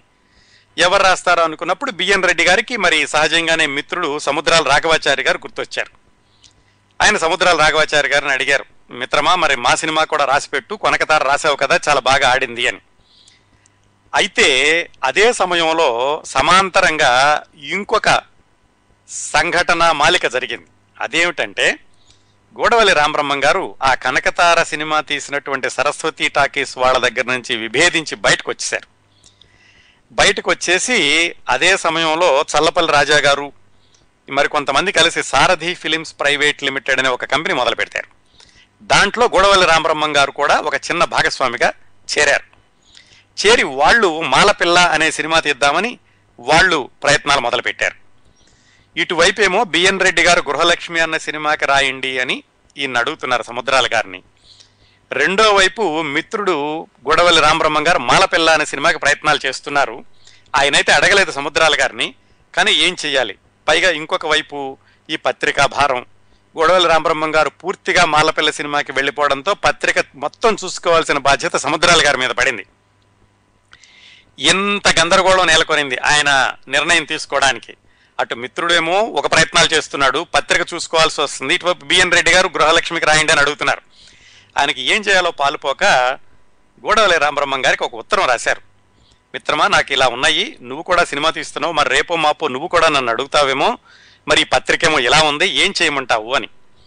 ఆయన ఏం చెప్పారంటే, ఒక పని చేయండి ఆచార్యులు గారు, మీరు వెళ్ళిపోండి గృహలక్ష్మి సినిమాకి, పత్రిక మీరు రాజీనామా చేసేయండి, నా సినిమా అంటారా నాకు ఇంకా టైం పట్టేటట్టుంది, నా సినిమా కోసం మీరు వేచి ఉంటే కనుక ఆ అవకాశం పోతుంది, పైగా బిఎన్ రెడ్డి గారు కూడా మనకు తెలిసిన ఆయనే, మనకు చిరకాల పరిచయం, ఆయనతోటి వెళుతున్నారు కాబట్టి మీకు ధైర్యంగా ఉంటుంది, మీరు ధైర్యంగా ఉద్యోగానికి రాజీనామా ఇచ్చేసి వెళ్ళండి అని సముద్రాల గారికి సలహా ఇచ్చారు గూడవల్లి రామబ్రహ్మం గారు. దాన్ని భరోసాగా చేసుకుని సముద్రాల రాఘవాచారి గారు ఏప్రిల్ పన్నెండు పంతొమ్మిది వందల ముప్పై ఏడు ఆ రోజున పత్రికా ఉద్యోగానికి రాజీనామా చేసి, ఏమైనా సరే ఇక సినిమా రంగంలోనే నా వృత్తి అనుకుని ఆయన పూర్తి స్థాయి సినీ రచయితగా సినీ రంగంలో స్థిరపడడానికి నిర్ణయించుకున్నారండి. అలాంటి క్షణాలు చాలా విలువైనవి, చాలా చాలా జాగ్రత్తగా నిర్ణయం తీసుకోవాల్సినటువంటి క్షణాలు. ఎన్టీ రామారావు గారి గురించి మాట్లాడుకున్నప్పుడు కూడా ఇలాగే చెప్పుకున్నాం. ఆయన ఎన్నిసార్లు వేరే అవకాశాలు వచ్చినప్పటికీ ఇంట్లో వాళ్ళు ఆయనకు బయటకు వెళ్ళనివ్వకుండా అక్కడ గుంటూరులోనూ విజయవాడలోనూ అక్కడే ఉద్యోగం చేసుకుంటూ ఉండమని బలవంతం చేస్తే, ఆయన మద్రాసులో అవకాశం వచ్చిందని ఇంట్లో వాళ్ళు వద్దంటున్నా సరే ఆయన మద్రాసు ఇలా మన దేశం సినిమాలోనూ ఆ తర్వాత పల్లెటూరు పిల్లలను వేశారు. ఆ విధంగా ఒక నిర్ణయం అండి జీవితాన్ని మారుస్తుంది, అటు వెళ్ళాలా ఇటు వెళ్ళాలనేది. సముద్రాల రాఘవాచారి గారు కూడా ఒక గట్టి నిర్ణయం తీసుకుని ఎలాగైనా ఇక్కడ సినిమాల్లోకి వెళదాం అనుకుని ఉద్యోగానికి రాజీనామా చేసి ఆ గృహలక్ష్మి సినిమాకి మాటలు పాటలు రాయడానికని ఆయన సంసిద్ధులయ్యారు. రెండో వైపున గూడవల్లి రామబ్రహ్మం గారు ఆ సినిమా ఇంకా ప్రయత్నాల్లో ఉంది, ఇంకా మొదలవ్వలేదు, గృహలక్ష్మి చిత్రం మాత్రం మొదలైపోయింది. దీనికి సముద్రాల రాఘవాచారి గారు కథ మాటలు పాటలు అన్నీనండి, ఒక విధంగా చెప్పాలంటే సింగిల్ కార్డ్ అనమాట. మనం నాగయ్య గారి గురించిన కార్యక్రమం చేస్తున్నప్పుడు ఒక శ్రోత ఫోన్ చేసి చెప్పారు, గృహలక్ష్మి సినిమాకు ప్రత్యేకత ఉందండి, సముద్రాల గారు మొట్టమొదటిసారిగా మాటలు పాటలు కథ అన్నీ రాశారు అని. అది ఆ విషయం ఇప్పుడు ప్రస్తావించుకుంటున్నాం అనమాట. సముద్రాల రాఘవాచారి గారికి అప్పటికే కుటుంబం రేపల నుంచి వచ్చేసి ఉంది. ఆయన ఏం చేశారంటే, హెచ్ఎం రెడ్డి గారు అంటే ఆ దర్శకుడు, ఈయనకి నెలకి డెబ్బై రూపాయల జీతం, నెలకి డెబ్బై రూపాయల జీతం మీద కథ మాటలు పాటలు అన్నీ రాసేటటువంటి బాధ్యతని ఈయనకు అప్పగించారు. ఆ సినిమాలో పన్నెండు పాటలు మూడు పద్యాలు ఉన్నాయి. పైగా కథాపరంగా పాటలన్నీ కూడా చాలా వైవిధ్యంతో రాయాల్సి వచ్చింది. ఏమిటి, ప్రేమ గీతాలు ఉన్నాయి, దాంట్లో శృంగారపరమైన గీతాలు ఉన్నాయి, ప్రబోధాత్మకమైన గీతాలు ఉన్నాయి, వీటన్నిటినీ ఆయన రాయాలి. పైగా ఇది సాంఘిక చిత్రం. ఆయన రాసిన కనకతారేమో జానపద చిత్రం, అంతకుముందు ఆయన సహాయం చేసిన ఒకటి రెండు సినిమాలేమో అవి పౌరాణికాలు. సాంఘికానికి మొట్టమొదటిసారిగా రాయడం, ఇప్పటికే ఆయన సరళమైన తెలుగులో రాద్దామని చెప్పేసి కనకతారలో వాళ్ళని ఒప్పించి రాశారు, దీనికి మరింత సరళంగా రాయాలి, ఎందుకంటే ఇది పూర్తిగా సాంఘిక చిత్రం కాబట్టి. ఇంత సవాలుగా ఉన్నటువంటి ఆ ప్రాజెక్టుని ఆయన స్వీకరించి చాలా విజయవంతంగా పూర్తి చేశారు. ఎందుకంటే ఆ తర్వాత గృహలక్ష్మి సినిమా అద్భుతంగా ఆడింది, రకరకాల కారణాలు అనుకోండి. ఈ అంటే దాంట్లో కాంచనమాల గారు ఉన్నారు, ఈ విషయాలు కూడా చెప్పుకున్నాం మనం. కాంచనమాల గారి యొక్క గ్లామర్ ని ఎక్స్పోజ్ చేసి సినిమా ఆడించారు అనే దర్శకుడు మీద కొన్ని అపవాదాలు కూడా వచ్చినాయి. కథ కూడా బాగుంది, సముద్రాల గారి మాటలు పాటలు కూడా దానికి పట్టు ఇచ్చినాయి. ఏ కారణాలైతేనేమి సినిమా మాత్రం విజయవంతంగా ఆడింది. దాంతో రాఘవాచారి గారికి మరింత పేరు వచ్చింది. మొట్టమొదటిసారిగా ఈ సాంఘిక సినిమాకి రాసేటప్పుడు ఆయన సామాజిక చైతన్యానికి సంబంధించిన పాటలు కూడా ఈ గృహలక్ష్మి సినిమాలో ఇరికించారండి. వందే వందే భారత మాత, వర్ణ విభేదము కల్పితమైన అందరు మానవులు ఒకటే అయినా మాకీ కర్మము తప్పదలేలా, ముస్లిం హిందూ హరిజన మాత సమస్త జగతీ గీత. ఎంత చక్కటి పాట రాశారండి ఆయన. పంతొమ్మిది వందల ముప్పై ఎనిమిదిలో అంటే దాదాపుగా డెబ్బై ఐదు సంవత్సరాల క్రిందట ఆయన రాసిన మొట్టమొదటి సాంఘిక చిత్రంలో ఇంతటి ప్రబోధాత్మకమైనటువంటి గీతాన్ని రాశారు. మాలల మేలుకు ప్రాణములీరా, దాస్య విమోచన మార్గం ఇదేరా, హరిజన సేవ హరిసేవేరా, ఆవశ్యకరణీయం విధియేరా. ఆ రోజుల్లో ఆయన ఈ కులమత భేదాలని రూపు రూపు మాపాలి అని చెప్పేటటువంటి సందేశాన్ని ఇస్తూ పాట రాశారు. అందులో అది సినిమాలో నాగయ్య గారు పాడారు. అలాగే సినిమాలో నాగయ్య గారు పాడినటువంటి ఇంకొక పాట లెండు భారత వీరులారా నిద్ర లేవండోయ్, మీరు నిద్ర లేవండోయ్ అని ఇంకో ప్రబోధాత్మకమైన గీతాన్ని కూడా సముద్రాల గారు రాశారు. నాగయ్య గారికి ఇదే మొట్టమొదటి సినిమా అండి. హీరోగా కాదు, ఆయన కన్నాంబ గారి సోదరుడిగా ఇదే మొట్టమొదటి సినిమా అని చెప్పుకున్నాం. అలాగే ఈ పాటలు రాసేటప్పుడు సముద్రాల రాఘవాచారి గారు మామూలు మాటలు వాడారని చెప్పుకున్నాం కదా. మామూలుగా చొక్కా తొడుక్కోవడం, బట్టలు తొడుక్కోవడం అంటారు కదా, ధరించడం, కట్టుకోవడం అంటారు. తొడుక్కోవడం అనేది కొన్ని ప్రాంతాల్లో వాడతారు. దీంట్లో ఆయన ఈ వలువలు తొడుగా అని రాశారు. అంటే బట్టలు తొడుక్కోవడం అన్న పదాన్ని ప్రయోగించారు. అట్లా ఆ విధంగా ఏంటంటే అన్ని ప్రాంతాలకి సంబంధించినటువంటి పదాలు ప్రయోగాలు ఉండేలాగా ఈ సినిమాలో పాటలన్నిటిలోనూ ఆయన సరిచూసుకున్నారు. ఇందులో మళ్ళీ ప్రణయ గీతాలు రాశారు. అలాగే టీజింగ్ సాంగ్స్ అంటారు, అలాంటివి రాశారు. అలా ఈ ఒక విధంగా ఆయనకి ఛాలెంజ్ అనమాట. మొట్టమొదటి పాట మొట్టమొదటి సినిమాలోనే ఇన్ని రకాల పాటలు రాయాల్సి రావడం, పైగా అన్ని బాధ్యతలు ఆయనే వహించడం. సినిమా అద్భుతంగా ఆడింది, అందరికీ మంచి పేరు వచ్చింది, సముద్రాల సముద్రాల గారికి కూడా మంచి పేరు వచ్చింది. కాకపోతే సముద్రాల గారిని విమర్శించిన వాళ్ళు కూడా లేకపోలేదు. ఏమన్నారంటే ఈయన పౌరాణిక భాష వాడుక భాష ఈ మధ్యలో రాశారు, ఆయనకు ఆయనే గందరగోళ పడ్డారు, కొన్నిట్లో ప్రయో పద ప్రయోగాలు కూడా సరిగ్గా లేవు, అనౌచిత్యమైనటువంటి ప్రయోగాలు చేశారు అని కొన్ని విమర్శలు కూడా వచ్చినాయి.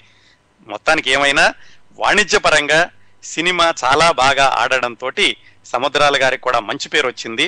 అంతేకాకుండా ఈ కలయిక బిఎన్ రెడ్డి గారితోటి కలిసి ఈయన పనిచేయడం అనేది ఆ తర్వాత దాదాపుగా ఒక పది సంవత్సరాల పాటు సముద్రాల గారు వెనక్కి తిరిగి చూసుకోవాల్సిన అవసరం లేకుండా చేసిందండి. దాంట్లో హీరో నాగయ్య గారు. నాగయ్య గారు మొట్టమొదటిసారిగా కథానాయకుడిగా నటించిన చిత్రం వందే మాత్రం. మరి సహజంగానే ఎవరు రాయాలి దీనికి? సముద్రాల రాఘవాచారి గారు అప్పటికే బిఎన్ రెడ్డి గారికి బాగా పరిచయము, గృహలక్ష్మికి రాశారు, గృహలక్ష్మిలో మంచి పేరు వచ్చింది. దాంతో వందే మాతరం చిత్రానికి కూడా కథ, మాటలు, పాటలు రాయడానికి సముద్రాల రాఘవాచారి గారినే తీసుకున్నారు బిఎన్ రెడ్డి గారు. చూడండి ఒక్కొక్కసారి పరిచయాలు ఎలా ఉంటాయో. ఏదో మామూలుగా ఆయన పత్రికా ఆఫీస్కి వస్తూ పత్రికా ఆఫీస్కి వస్తున్న రోజుల్లో బిఎన్ రెడ్డి గారికి కూడా సినిమాలు తీయాలన్న ఆలోచన కూడా లేదు ఆయనకి. ఆయన ఏదో ఒక ఒక ఆఫీస్లో క్లర్క్గా పనిచేస్తూ ఉండేవాడు. అలాంటిది వచ్చి మామూలుగా పరిచయమైనటువంటి సముద్రాల రాఘవాచారి గారు ఇప్పుడు ఇద్దరూ కలిసి ఈయన సినిమా నిర్మాత దర్శకుడు కావడం, ఇటువైపు సముద్రాల రాఘవాచారి గారు పూర్తి స్థాయి రచయిత కావడం జరిగింది. ఈ సినిమాకి కూడా మళ్ళీ సముద్రాల రాఘవాచారి గారిని కథా మాటలు పాటలు పెట్టుకున్నారు. సో ఇది మూడో సినిమా సముద్రాల రాఘవాచారి గారికి. కనకతార, గృహలక్ష్మి అయ్యాక వందే మాత్రం ఆయనకి ముచ్చటగా మూడో సినిమా. దీంట్లో దీంట్లో కూడా ఆయన మామూలుగా కాదండి, ఇరవై పాటలు మూడు పద్యాలు రాశారు. ఇది కూడా సాంఘిక చిత్రం. గృహలక్ష్మి సాంఘిక చిత్రం అయినా దానికి దీనికి కథలో కొంచెం పోలికలున్నా ఇది మళ్ళా బిఎన్ రెడ్డి గారి శైలిలో రాయాలి. ఇంతకుముందు రాసింది హెచ్ఎం రెడ్డి గారి కమర్షియల్ శైలిలో రాశారు, ఇప్పుడు బిఎన్ రెడ్డి గారి కళాత్మకమైన శైలిలో రాయాలి దీనికి. ఇవన్నీ కూడా ఆయనకి చిత్రరంగంలో ప్రవేశించిన మొట్టమొదట్లోనే ఎదురైనటువంటి సవాళ్లు ఇలాంటివన్నీ. ఈ సినిమాలో సముద్రాల రాఘవాచారి గారు రాసిన మామూలు ప్రేక్షకులకు కూడా అర్థమయ్యేటటువంటి సంభాషణలు చాలా ఆకట్టుకున్నాయటండి. అసలు ఈ సినిమా ప్రకటనకే ఏమని రాశారంటే, కథానాయకి జానకి కలియుగ జానకి, ఆమెను గాసిపెట్టిన అత్తగారి ఇల్లు మాడి మశానమైనది, ఆమెను మనసారా ప్రేమించి ఆమెకై శోకించి జీవించిన రఘురాముడు ఆనందుడైనాడు, ఇలా రాశారు. ఇదంతా అడ్వర్టైజ్మెంట్లో ఉండేదండి. ఇప్పుడు మనం ట్యాగ్ లైన్ అంటాం చూడండి, అలా ఒక లైన్ కాకుండా కథనంతటినీ కూడా ప్రేక్షకులకి అర్థమయ్యేలాగా ఇలాగ ఒకటి రెండు వాక్యాలు రాస్తూ ఉండేవాళ్ళు. ఇవన్నీ కూడా సముద్రాల రాఘవాచారి గారే రాశారు. అలాగే దీంట్లో ఒక పాత్ర తమిళ యాసతో మాట్లాడుతూ ఉంది, అది కూడా సముద్రాల రాఘవాచారి గారు చాలా ప్రతిభావంతంగా రాశారు. ఇంకోటి ఏమిటంటే బిఎన్ రెడ్డి గారి దగ్గర రాయడం అంటే అంత తేలికైన విషయం కాదు. అందరూ అంటారు ఆయన పర్ఫెక్షన్ కోసం చూస్తూ ఉంటారు అని. నిజానికి ఈ సినిమాలో కాంచనమాల నటించాక తర్వాత ఆయన పర్ఫెక్షన్ తట్టుకోలేక కాంచనమాల తర్వాత బిఎన్ రెడ్డి గారి సినిమాలో నటించలేదు, వందే మాత్రం నటించింది ఆవిడ.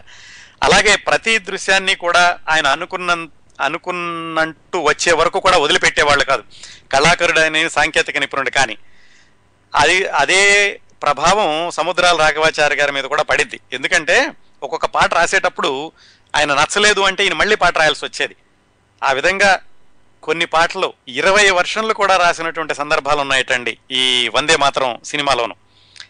అలాగే ఈ సినిమాకి సంగీత దర్శకత్వం వహించింది చిత్తూరు నాగయ్య గారు. ఆయనకి మొట్టమొదటిసారిగా సంగీత దర్శకుడు, కథానాయకుడు, గాయకుడు కూడా. దీనిలో సంగీత దర్శకుడికి రచయితకి చాలా దగ్గర దగ్గర సంబంధం ఉంటుంది కదా, ఆయనతో కలిసి పనిచేయాలి రచయిత అనేవాడు. ఆ విధంగా సముద్రాల రాఘవాచారి గారు నాగయ్య గారితో కలిసి ఈ పాటలు రాశారు. మళ్ళా ఆ సంగీతంలో కూడా బిఎన్ రెడ్డి గారు ఏమిటి ఇలాగే ఉండాలి, దీంట్లో పాశ్చాత్య పోకడలు ఉండాలి, ఇక్కడ ఉండకూడదు ఇలాగ నాగయ్య గారికి చెప్పేవాళ్ళు. ఆయన దానిని దానిని అర్థం చేసుకుని మళ్ళా దానికి తగినట్టుగా సముద్రాల రాఘవాచారి గారితో కలిసి పాటలు రాయించడం. ఒక్కొక్కసారి ఆయన ముందు ట్యూన్ ఇవ్వడం, ఈయన పాట రాయడం, లేదంటే ఈయన పాట రాశాక ఆయన ట్యూన్ చేయడం. నాగయ్య గారే ఒకసారి ఆయన స్వీచరిత్రలో రాసుకున్నారు, నేను ట్యూన్ చేస్తే ఆచార్య గారు పాట రాశారా, ఆచార్య గారు పాట ఇస్తే నేను ట్యూన్ చేశాననేది ఇద్దరికీ తెలీదు, ఇద్దరము కూడా అంత చక్కగా కలిసి పనిచేసాం ఈ సినిమాకి. సంగీత దర్శకుడిగా నేను మొట్టమొదటిసారిగా పనిచేసిన ఈ చిత్రానికి కూడా సముద్రాల రాఘవాచారి గారు అద్భుతమైన పాటలు అందించి నా సంగీతానికి ఆయన తావి అబ్బినట్టుగా చేశారు అని ఆయన రాసుకున్నారు ఆయన స్వీచరిత్రలోను. ఆ విధంగా మూడో సినిమా వందే మాతరం ఈయన పాటలు మాటలు రాయడం, ఆ సినిమా కూడా అత్యద్భుతంగా ఆడడంతో దాదాపుగా సముద్రాల రాఘవాచారి గారు స్టార్ రైటర్ అన్న మాట పడిపోయింది. ఆయన స్టార్ రైటర్ అన్న మాట కేవలం చిత్ర పరిశ్రమ నుంచి ప్రేక్షకుల నుంచి అనిపించుకోవడమే కాకుండా ఆ తర్వాత ఐదు సంవత్సరాల పాటు ఆయన రాసిన తక్కువ సినిమాలేనండి, కాకపోతే ప్రతి సినిమాకి కూడా ఒక ప్రత్యేకత ఉండేలాగా అన్ని విధాలుగాను ఆ సినిమా విజయవంతం అవడంతో ఈయన స్టార్ రైటర్ అన్న మాట ఇప్పుడు పడడమే కాకుండా తర్వాత కొన్ని సంవత్సరాలు కొన్ని దశాబ్దాలు అలా కొనసాగింది.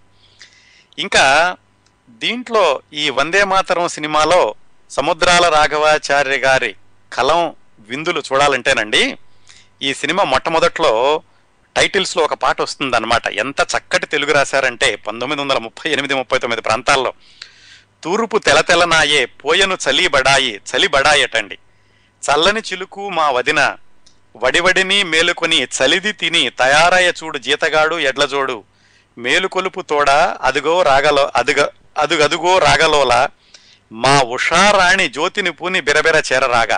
చక్కటి మాటలు రాశారండి తెలుగులో.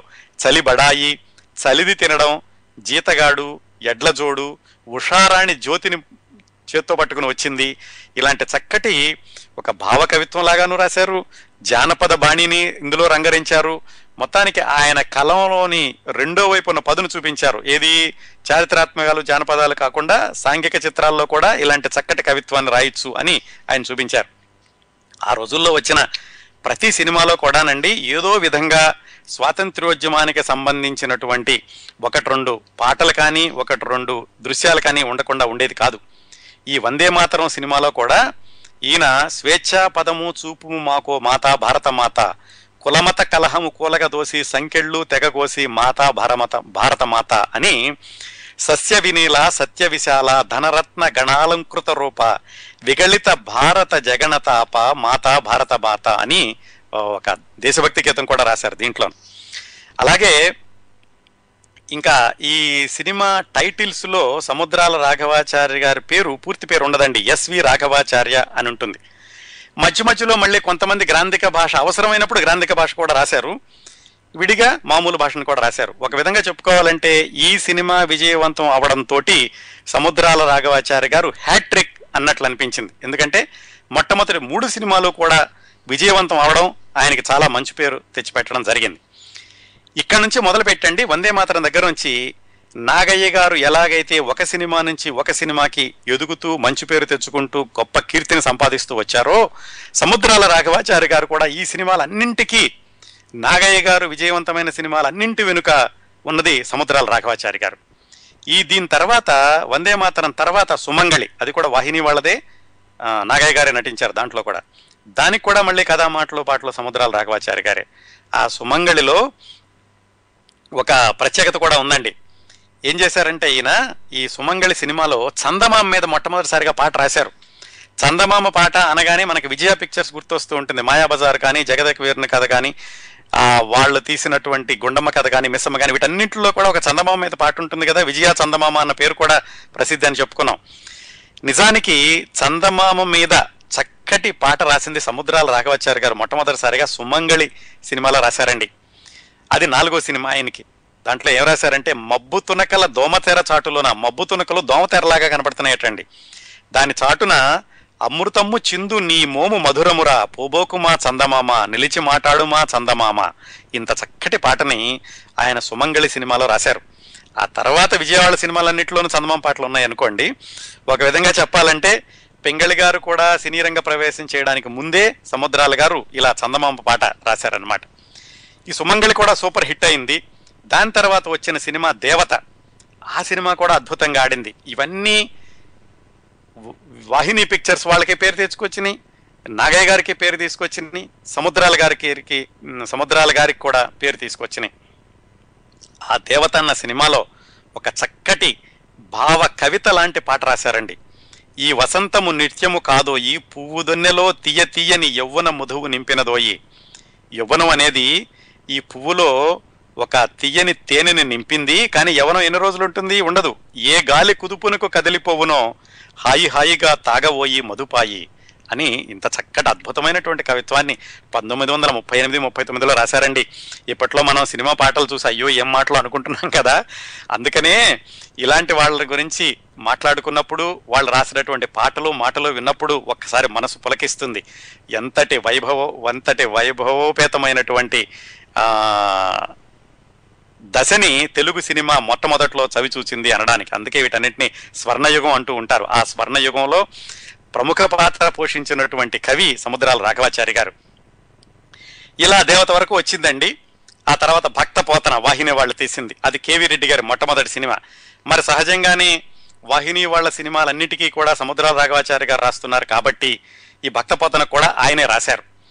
భక్త పోతన కూడా అద్భుతమైనటువంటి పాటలు పద్యాలు రాశారు. ఈ భక్త పోతన సినిమా నిర్మాణం జరుగుతూ ఉన్న సమయంలోనే నాగయ్య గారు భాగ్యలక్ష్మి అని ఆయన సొంత సినిమా మొదలుపెట్టారు. దానికి కూడా సముద్రాల రాఘవాచారి గారిని తీసుకున్నారు. అంతా జీవితం బాగానే గడుస్తుంది, సినిమాలు కూడా అద్భుతంగా హిట్ అవుతున్నాయి, స్టార్ రైటర్ అనే పేరు వచ్చింది. ఇలా జరుగుతున్న రోజుల్లో హఠాత్తుగా ఒక కుదుపు, అదేమిటంటే రెండో ప్రపంచ యుద్ధం. రెండో ప్రపంచ యుద్ధం వచ్చినప్పుడు హఠాత్తుగా మద్రాసులో సినీ పరిశ్రమ అంతా మూతబడిపోయింది. సినిమాలు తీసే వాళ్ళందరూ కూడా డబ్బాలు పట్టుకుని ఎవరూరు వాళ్ళు వెళ్ళిపోయారు. భక్త పోతన డబ్బాలు పట్టుకుని వాళ్ళు తాడిపత్రి వెళ్ళిపోయారు. నాగయ్య గారు భాగ్యలక్ష్మి డబ్బాలు పట్టుకుని ఆయన తిరుపతి వెళ్ళిపోయారు. ఇటువైపేమో రాఘవాచారి గారికి వేరే వ్యాపకం లేదు. అటు పత్రికా ఉద్యోగానికి కూడా ఆయన రాజీనామా చేశారు. కొంచెం జీవితం గడపడం చాలా కష్టం అయింది ఆయనకి, చాలా ఇబ్బందుల్లో పడ్డారు ఆ రోజుల్లో. అయితే ఎవరో కొంచెం రికమెండ్ చేసి ఆయనకి జెమినీ వాళ్ళ సినిమా జీవన్ ముక్తి అని ఉంటే దానికి కేవలం పాటలు రాయడానికి మాత్రం వెళ్ళి ఏవో కొంత ఉపాధి సంపాదించుకున్నారు. అదే సమయానికి ఆయన కొంచెం అనారోగ్యం కూడా వచ్చి ఉబ్బసం వచ్చి ఆయన చాలా అనారోగ్యం పాలు కూడా అయ్యారు. ఈలోగా వాళ్ళ అబ్బాయి తర్వాత రోజుల్లో జూనియర్ సముద్రాల అని పేరు తెచ్చుకున్నారు సముద్రాల రామానుజాచారి గారు. ఆయన సైన్స్ డిగ్రీ పూర్తయింది. పూర్తయ్యి వాళ్ళ నాన్నగారికి సహాయం చేస్తూ ఈ రచనలలో వాటిల్లోనూ సహాయకుడిగా ఉంటూ ఉండేవాళ్ళు. డాక్టర్లు ఏం చెప్పారంటే మీరు ఎక్కువ శ్రమ చేయకూడదండి, కొంచెం రెస్ట్ తీసుకోవాలి, ఆ విశ్రాంతి తీసుకోవాలి ఐదారు నెలలు అని సముద్రాల రాఘవాచారి గారికి చెప్పారు.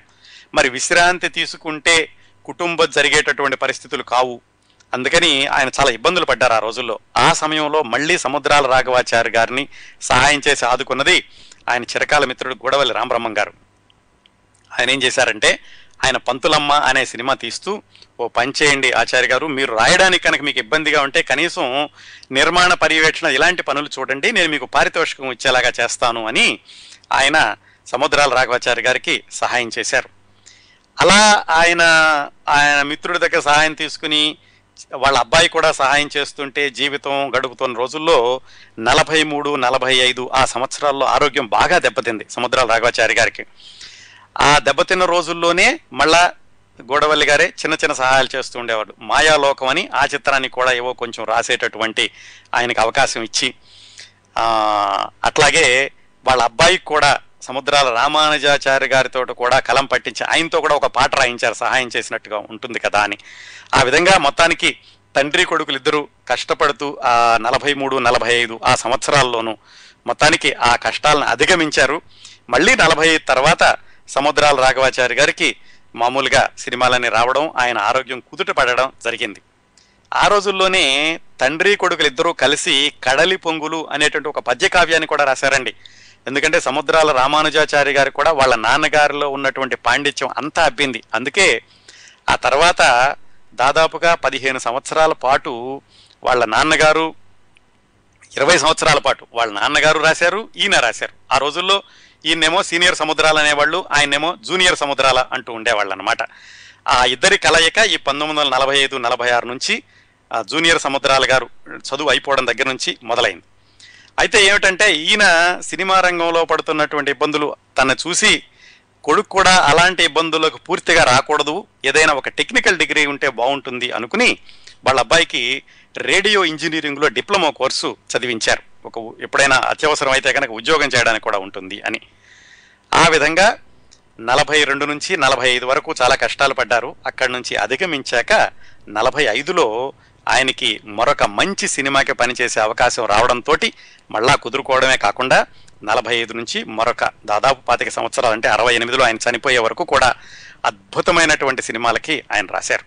వాహిని పిక్చర్స్ వాళ్ళు తీస్తున్నటువంటి స్వర్గసీమ అనే సినిమాకి రాసేటటువంటి అవకాశం వచ్చింది. అయితే ఈ స్వర్గసీమ సినిమా చక్రపాణి గారు కథ కొంతసేపు మాటలు కూడా రాశారు, ఆయనతో కలిసి మాటలు రాసేటటువంటి అవకాశం వచ్చింది సముద్రాల రాఘవాచారి గారికి. ఆయన అప్పుడే ఆరోగ్యం నుంచి కాస్త కుదుటపడి మంచిగా అయ్యాక మళ్ళీ చిత్రరంగ ప్రవేశం చేసినటువంటి సినిమా ఈ స్వర్గసీమ. అప్పటి వరకు కొంచెం కొంచెం చేస్తూ వచ్చారు. ఈ స్వర్గసీమ సినిమా కూడా వాహిని వాళ్ళది అద్భుతంగా ఆడింది. అక్కడి నుంచి ఇంకా వరుసనే నలభై ఐదు నుంచి అరవై ఎనిమిది వరకు కూడా ఆయన ఏమాత్రం ఎదురు లేకుండా ఆ ఇరవై ఇరవై ఐదే కాదండి, మొట్టమొదటి నుంచి కూడా చూసుకుంటే ముప్పై ఏడు నుంచి కూడా చూసుకుంటే అరవై ఎనిమిది వరకు ఆ ముప్పై సంవత్సరాల్లో ఏ చరిత్ర సృష్టించిన, తెలుగు సినిమా చరిత్రని మలుపు తిప్పిన ఏ సినిమాని తీసుకున్నా కానీ అది సముద్రాల రాఘవాచారి గారి కలం బలమే అయి ఉంటుంది. ఆ విశేషాల కార్యక్రమం ముగించబోయే ముందు చెప్తాను.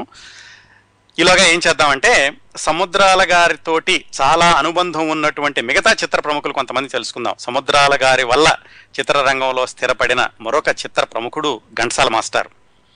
ఆయన అత్తగారి ఊరు సముద్రాల రాఘవాచారి గారి పెదపుల్లివారు అన్నమాట. అందుకని నేను ఎప్పుడో ఒకసారి అక్కడికి వెళ్ళినప్పుడు ఘంటసాల గారిని చూసి ఎవరో కుర్రాడు బాగా పాడుతున్నాడని, సరే అయితే నువ్వు కూడా మద్రాసు రా ఏదో ఒకటి ఇప్పిస్తానని ఆయనే ఘంటసాల మాస్టర్ని మద్రాసు తీసుకెళ్లారు. ఇంత అద్భుతమైన స్వరం పెట్టుకుని పల్లెటూళ్ళలో ఏముంటావని అక్కడికి తీసుకెళ్ళాక మళ్ళా ఘంటసాల మాస్టర్ని ఎక్కడైనా స్థిరపరిచేటటువంటి బాధ్యత కూడా ఆయనే తీసుకుని వెళ్ళగానే నాగయ్య గారికి పరిచయం చేశారు. నాగయ్య గారు అప్పట్లో త్యాగయ్య సినిమా తీస్తున్నారు. ఆ త్యాగయ్య సినిమా తీస్తున్నప్పుడు దాదాపుగా సంవత్సరం సంవత్సరంన్నర పాటు నాగయ్య గారు ఆఫీసులో ఉండేవాళ్ళు. ఘంటసాల గారు రకరకాల పనులు చేస్తూ ఆయనకి సంగీతంలో సాయం చేస్తూ, అలాగే త్యాగయ్య సినిమాలో ఒక చిన్న వేషం కూడా వేశారు. సీతారామ జననం అక్కినేని నాగేశ్వరరావు గారు మొట్టమొదటి సినిమా, దాంట్లో కూడా ఒక చిన్న వేషం వేశారు ఘంటసాల మాస్టర్. స్వర్గసీమ, ఇప్పుడు ఈయన రాస్తున్నటువంటి సముద్రాల గారు రాసినటువంటి స్వర్గసీమలో భానుమతి గారితో కలిసి మొట్టమొదటిసారిగా ఘంటసాల గారికి పాడించే అవకాశాన్ని కూడా సముద్రాల గారే ఇప్పించారు. ఆ తర్వాత మన దేశం సినిమా తీసేటప్పుడు నిర్మాత కృష్ణవేణి గారికి ఘంటసాల గారిని సంగీత దర్శకుడిగా పెట్టుకోమని చెప్పింది చెప్పింది కూడా సముద్రాల రాఘవాచారి గారే. ఆ విధంగా కేవలం తీసుకెళ్లడమే కాకుండా ఆయన్ని స్థిరపరిచేటటువంటి పూర్తి బాధ్యతని సముద్రాల గారే తీసుకుని ఘంటసాల గారు పైకి రావడంలో ప్రతి దశలోనూ ఆయనకు సహాయం చేశారు. ఘంటసాల గారు ఒక చోట రాసుకున్నారు, సముద్రాల గారు అంటే నాకు ఒక తండ్రి గురువు లాంటి వాడు, నా జీవితానికి మార్గదర్శకుడు. అందుకని ఆయన ఏం చేస్తుండేవాళ్ళంటే మద్రాసు వచ్చి ఘంటసాల గారు సంపాదించడం మొదలుపెట్టినప్పుడు తీసుకొచ్చి డబ్బులన్నీ తీసుకెళ్ళి సముద్రాల గారికి ఇస్తూ ఉండేవాళ్ళట. ఆయన డబ్బులన్నీ దాచిపెట్టి ఘంటసాల గారు ఒక ఇల్లు కొనుక్కోవడానికి ఆయన ఇచ్చారు. ఇలా ఇలా ఇలా ఇలా జాగ్రత్తగా కనుక వీటిని పొదుపు చేసుకుంటూ ఉంటే ఉంటుంది అని ఆయనే సహాయం చేసి అట్లా చాలా జాగ్రత్తగా ఆత్మీయుడిలాగా చూసుకుంటూ ఉండేవాళ్ళు ఘంటసాల గారిని. ఆ విధంగా ఇంకొక ఆత్మీయుడు సముద్రాల గారితో కలిసి పడుగు పేకలాగా అల్లుకుపోయి చిత్రరంగంలో మళ్ళా తర్వాత పేరు తెచ్చుకున్న వ్యక్తి మల్లాది రామకృష్ణ శాస్త్రి గారు. ఆయన కూడా ఆయన బందర్ అని చెప్పుకున్నాం కదా, బందర్ దగ్గర చిట్టిగూడూరు. ఆయన కూడా హైదరాబాద్ వచ్చి ఈ సినిమా రంగంలో స్థిరపడేటటువంటి సమయంలో సముద్రాల గారితో కలిసి చాలా సంవత్సరాల స్నేహం చేశారు. చాలామంది ఏమిటంటే కొన్ని కొన్ని సముద్రాల గారి పాటల వెనుక మల్లాది రామకృష్ణ శాస్త్రి గారి హస్తం ఉంది అంటారు. అదవన్నీ రూఢైన వార్తలు కాదు కాబట్టి వాటిని మనం ఎవరెవరో రాసిన వార్తలుగానే పరిగణించి అక్కడ వదిలేసేస్తే, మల్లాది గారిని మాత్రం సముద్రాల గారు చాలా జాగ్రత్తగా అంటే చాలా చాలా మిత్రుడిలాగా చాలా ఆత్మీయుడిలాగా చూసుకుంటూ ఉండేవాళ్ళు. మల్లాది గారు కూడా సముద్రాల గారిని గురుతుల్యుడిగా భావిస్తూ ఉండేవాళ్ళు. వాళ్ళిద్దరి అన్యోన్యత చిట్ట చివరి వరకు కూడా కొనసాగింది. ఇంకొక వ్యక్తి సముద్రాల గారు చాలా బిజీగా ఉండడం వల్ల అవకాశం తెచ్చుకున్న ఇంకొక వ్యక్తి పింగళి నాగేంద్రరావు గారు. అదేమైందంటే వాహిని వాళ్ళు గుణసుందరి కథ సినిమా తీస్తున్నప్పుడు సముద్రాల గారితో రాయించాలి, ఎందుకంటే వాహిని వాళ్ళ సినిమాలన్నీ సముద్రాల గారే రాస్తున్నారు కాబట్టి. అయితే ఏమైంది, సముద్రాల గారు మళ్ళీ ఆనో ఆరోగ్యం కుదుటపడి ఆయన మళ్ళీ స్వర్గసేవతో మళ్ళీ బిజీ అయిపోయాక వచ్చింది గుణసుందరి కథ పంతొమ్మిది వందల నలభై తొమ్మిది ప్రాంతాల్లో. అప్పుడు ఆ సినిమాకి సముద్రాల గారు బిజీగా ఉండడంతో ఇంకొక ఎవరైతే బాగుంటుంది అని కేవీ రెడ్డి గారు చూస్తుంటే, కేవీ రెడ్డి గారి దగ్గర ఉన్నటువంటి కమలాకర కామేశ్వరరావు గారు మా ఊళ్ళో ఒక ఆయన ఉన్నారు పింగళి నాగేంద్రరావు గారు అని బందర్ నుంచి పింగళి నాగేంద్రరావు గారిని తీసుకెళ్లారు. ఆ విధంగా సముద్రాల గారు బిజీ అవ్వడంతో పింగళి నాగేంద్రరావు గారికి చక్కటి అవకాశం దొరికింది. ఒకవేళ సముద్రాల గారే రాసి ఉంటే పింగళి గారికి గుణసుందరి కథలో అవకాశం రాకపోయి ఉంటే కథలన్నీ వేరే విధంగా ఉండుండేవి. ఆ తర్వాత ఏమైంది, పింగళి గారు ఒక ధోరణిలోనూ సముద్రాల గారు ఇంకొక ధోరణిలోనూ చాలా సంవత్సరాలు కొనసాగారు. పింగళి గారు పూర్తిగా విజయ చిత్రాలకు అంకితం అయిపోతే సముద్రాల గారు వాహిని వాళ్ళ చిత్రాలకు అంకితం అయినట్టుగా రాసుకుంటూ వచ్చారు వాళ్ళిద్దరును. ఇంతేకాకుండా సముద్రాల గారు ఆ చిత్రసీమలో ఉన్నటువంటి అందరితోటి సత్సంబంధాలు కొనసాగిస్తూ ఉండేవాళ్ళు. అలాగే సముద్రాల గారికి కూడా సినిమా రంగంలో ఉన్న వాళ్ళందరికీ ఈయనంటే చాలా గౌరవం. కేవలం కవి కాకుండా పండితుడు, అన్ని హిట్ సినిమాలకి రాస్తున్నారు, అన్ని రకాల సినిమాలకి రాస్తున్నారు అని అందరూ కూడా చాలా గౌరవంగా చూసేవాళ్ళు సముద్రాల రాఘవాచారి గారిని. ఎన్టీ రామారావు అక్కినేని నాగేశ్వరరావు గారు సినీ రంగ ప్రవేశం చేసిన కొత్తలో ఆ కుర్రాడు అంటే తెలుగు సినిమాల్లోనండి హీరోలుగా వేసిన వాళ్ళల్లో అతి చిన్న వయసులో చిత్రరంగ ప్రవేశం చేసిన అక్కినేని నాగేశ్వరరావు గారే. అంతకుముందు వచ్చినటువంటి హీరోలు చిత్తూరు నాగయ్య గారు, సిహెచ్ నారాయణరావు గారు వాళ్ళందరూ కూడా ముప్పై ఏళ్ళు దాటిన వాళ్లే. దాదాపుగా ఇరవై సంవత్సరాలకు అటు ఇటుగా చిత్రరంగ ప్రవేశం చేసి హీరోగా నిలదొక్కుంది అక్కినేని నాగేశ్వరరావు గారు. అందుకని అంత చిన్నపిల్లాడు వచ్చినప్పుడు సముద్రాల రాఘవాచారి గారే ఆయనకి సలహాలు ఇస్తూ కొన్ని పుస్తకాలు కొనిపెట్టి ఎరా నాగు అని పిలుస్తూ ఉండేవాళ్ళట ఆయన. ఇగో ఈ పుస్తకాలు చదువు, ఈ పుస్తకాలు చదివితే నీకు పాత్రలు పాత్రల మనస్తత్వాలు, సినిమాల్లో ఎలా నటించాలి, సినిమాల్లో నటించేటప్పుడు పాత్రను ఎలా అర్థం చేసుకోవాలి, ఇలాంటివన్నీ తెలుస్తాయి అని అక్కినేని నాగేశ్వరరావు గారికి పుస్తకాలు ఇచ్చి ఆయన్ని విద్యావంతుడిగా చేసింది సముద్రాల గారే అని అక్కినేని నాగేశ్వరరావు గారే రాసుకున్నారు ఆయన జీవిత చరిత్ర రాసేటప్పుడు. ఇలా సముద్రాల గారు కథ, మాటలు, పాటలు, చిత్రానువాదం వీటన్నిటిలోనూ బిజీగా ఉంటున్న రోజుల్లో దగ్గర మిత్రులతోటి కలిసి వినోద పిక్చర్స్ అనేటటువంటి ఒక నిర్మాణ సంస్థలో భాగస్వామ్యం కూడా తీసుకున్నారు ఆయన. ఆ నిర్మాణ సంస్థ భాగస్వామ్యంలోనే స్త్రీ సాహసం అనేటటువంటి సినిమా మొట్టమొదటిసారిగా వచ్చింది. ఆ తర్వాత వాళ్లే శాంతి అని ఒక సినిమా తీశారు. ఆ తర్వాత వాళ్ళు తీసిన సినిమానే దేవదాస్. ఆ మూడు సినిమాలు తీసినటువంటి వినోద పిక్చర్స్ లో సముద్రాల రాఘవాచారి గారు కూడా భాగస్వామ్యం తీసుకున్నారు. ఇంకా దేవదాస్ సినిమా అనగానే ఆ పాటల గురించి వేరే చెప్పాల్సిన అవసరం లే కదా, ఆ ఒక్క పాటల గురించే మనం రెండు మూడు గంటలు మాట్లాడుకోవచ్చండి. ఈ చిత్ర నిర్మాణంలో భాగస్వామిగా ఉన్నప్పుడు స్త్రీ సాహసం అనే సినిమా చిత్ర నిర్మాణం జరుగుతున్నప్పుడు ఆయనకి దర్శకత్వం మీద కాస్త ఆసక్తి కలిగింది. సినిమా దర్శకత్వం చేస్తే బాగుంటుంది అని ఆయన ఓ మూడు సినిమాలకు దర్శకత్వం చేశారండి. అవి పెద్దగా ఆడలేదు అనుకోండి. ఏంటంటే ఘంటసాల గారు సొంతంగా డబ్బులు పెట్టి సినిమా తీశారు భక్త రఘునాథ్ అని, దానికి కూడా సముద్రాల గారు దర్శకత్వం చేశారు. అట్లాగే అశ్వరాజు వాళ్ళని వినాయక చవితి సినిమా తీశారు.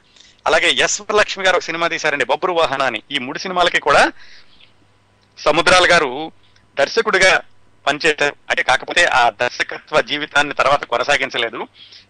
ఆయన రచయితగానే చిట్ట చివరి వరకు కూడా జీవితం కొనసాగింది. ఆయన గుర్తుపెట్టుకున్నారు, ఇప్పటికీ కూడా ఆయన్ని గౌరవిస్తున్నారు.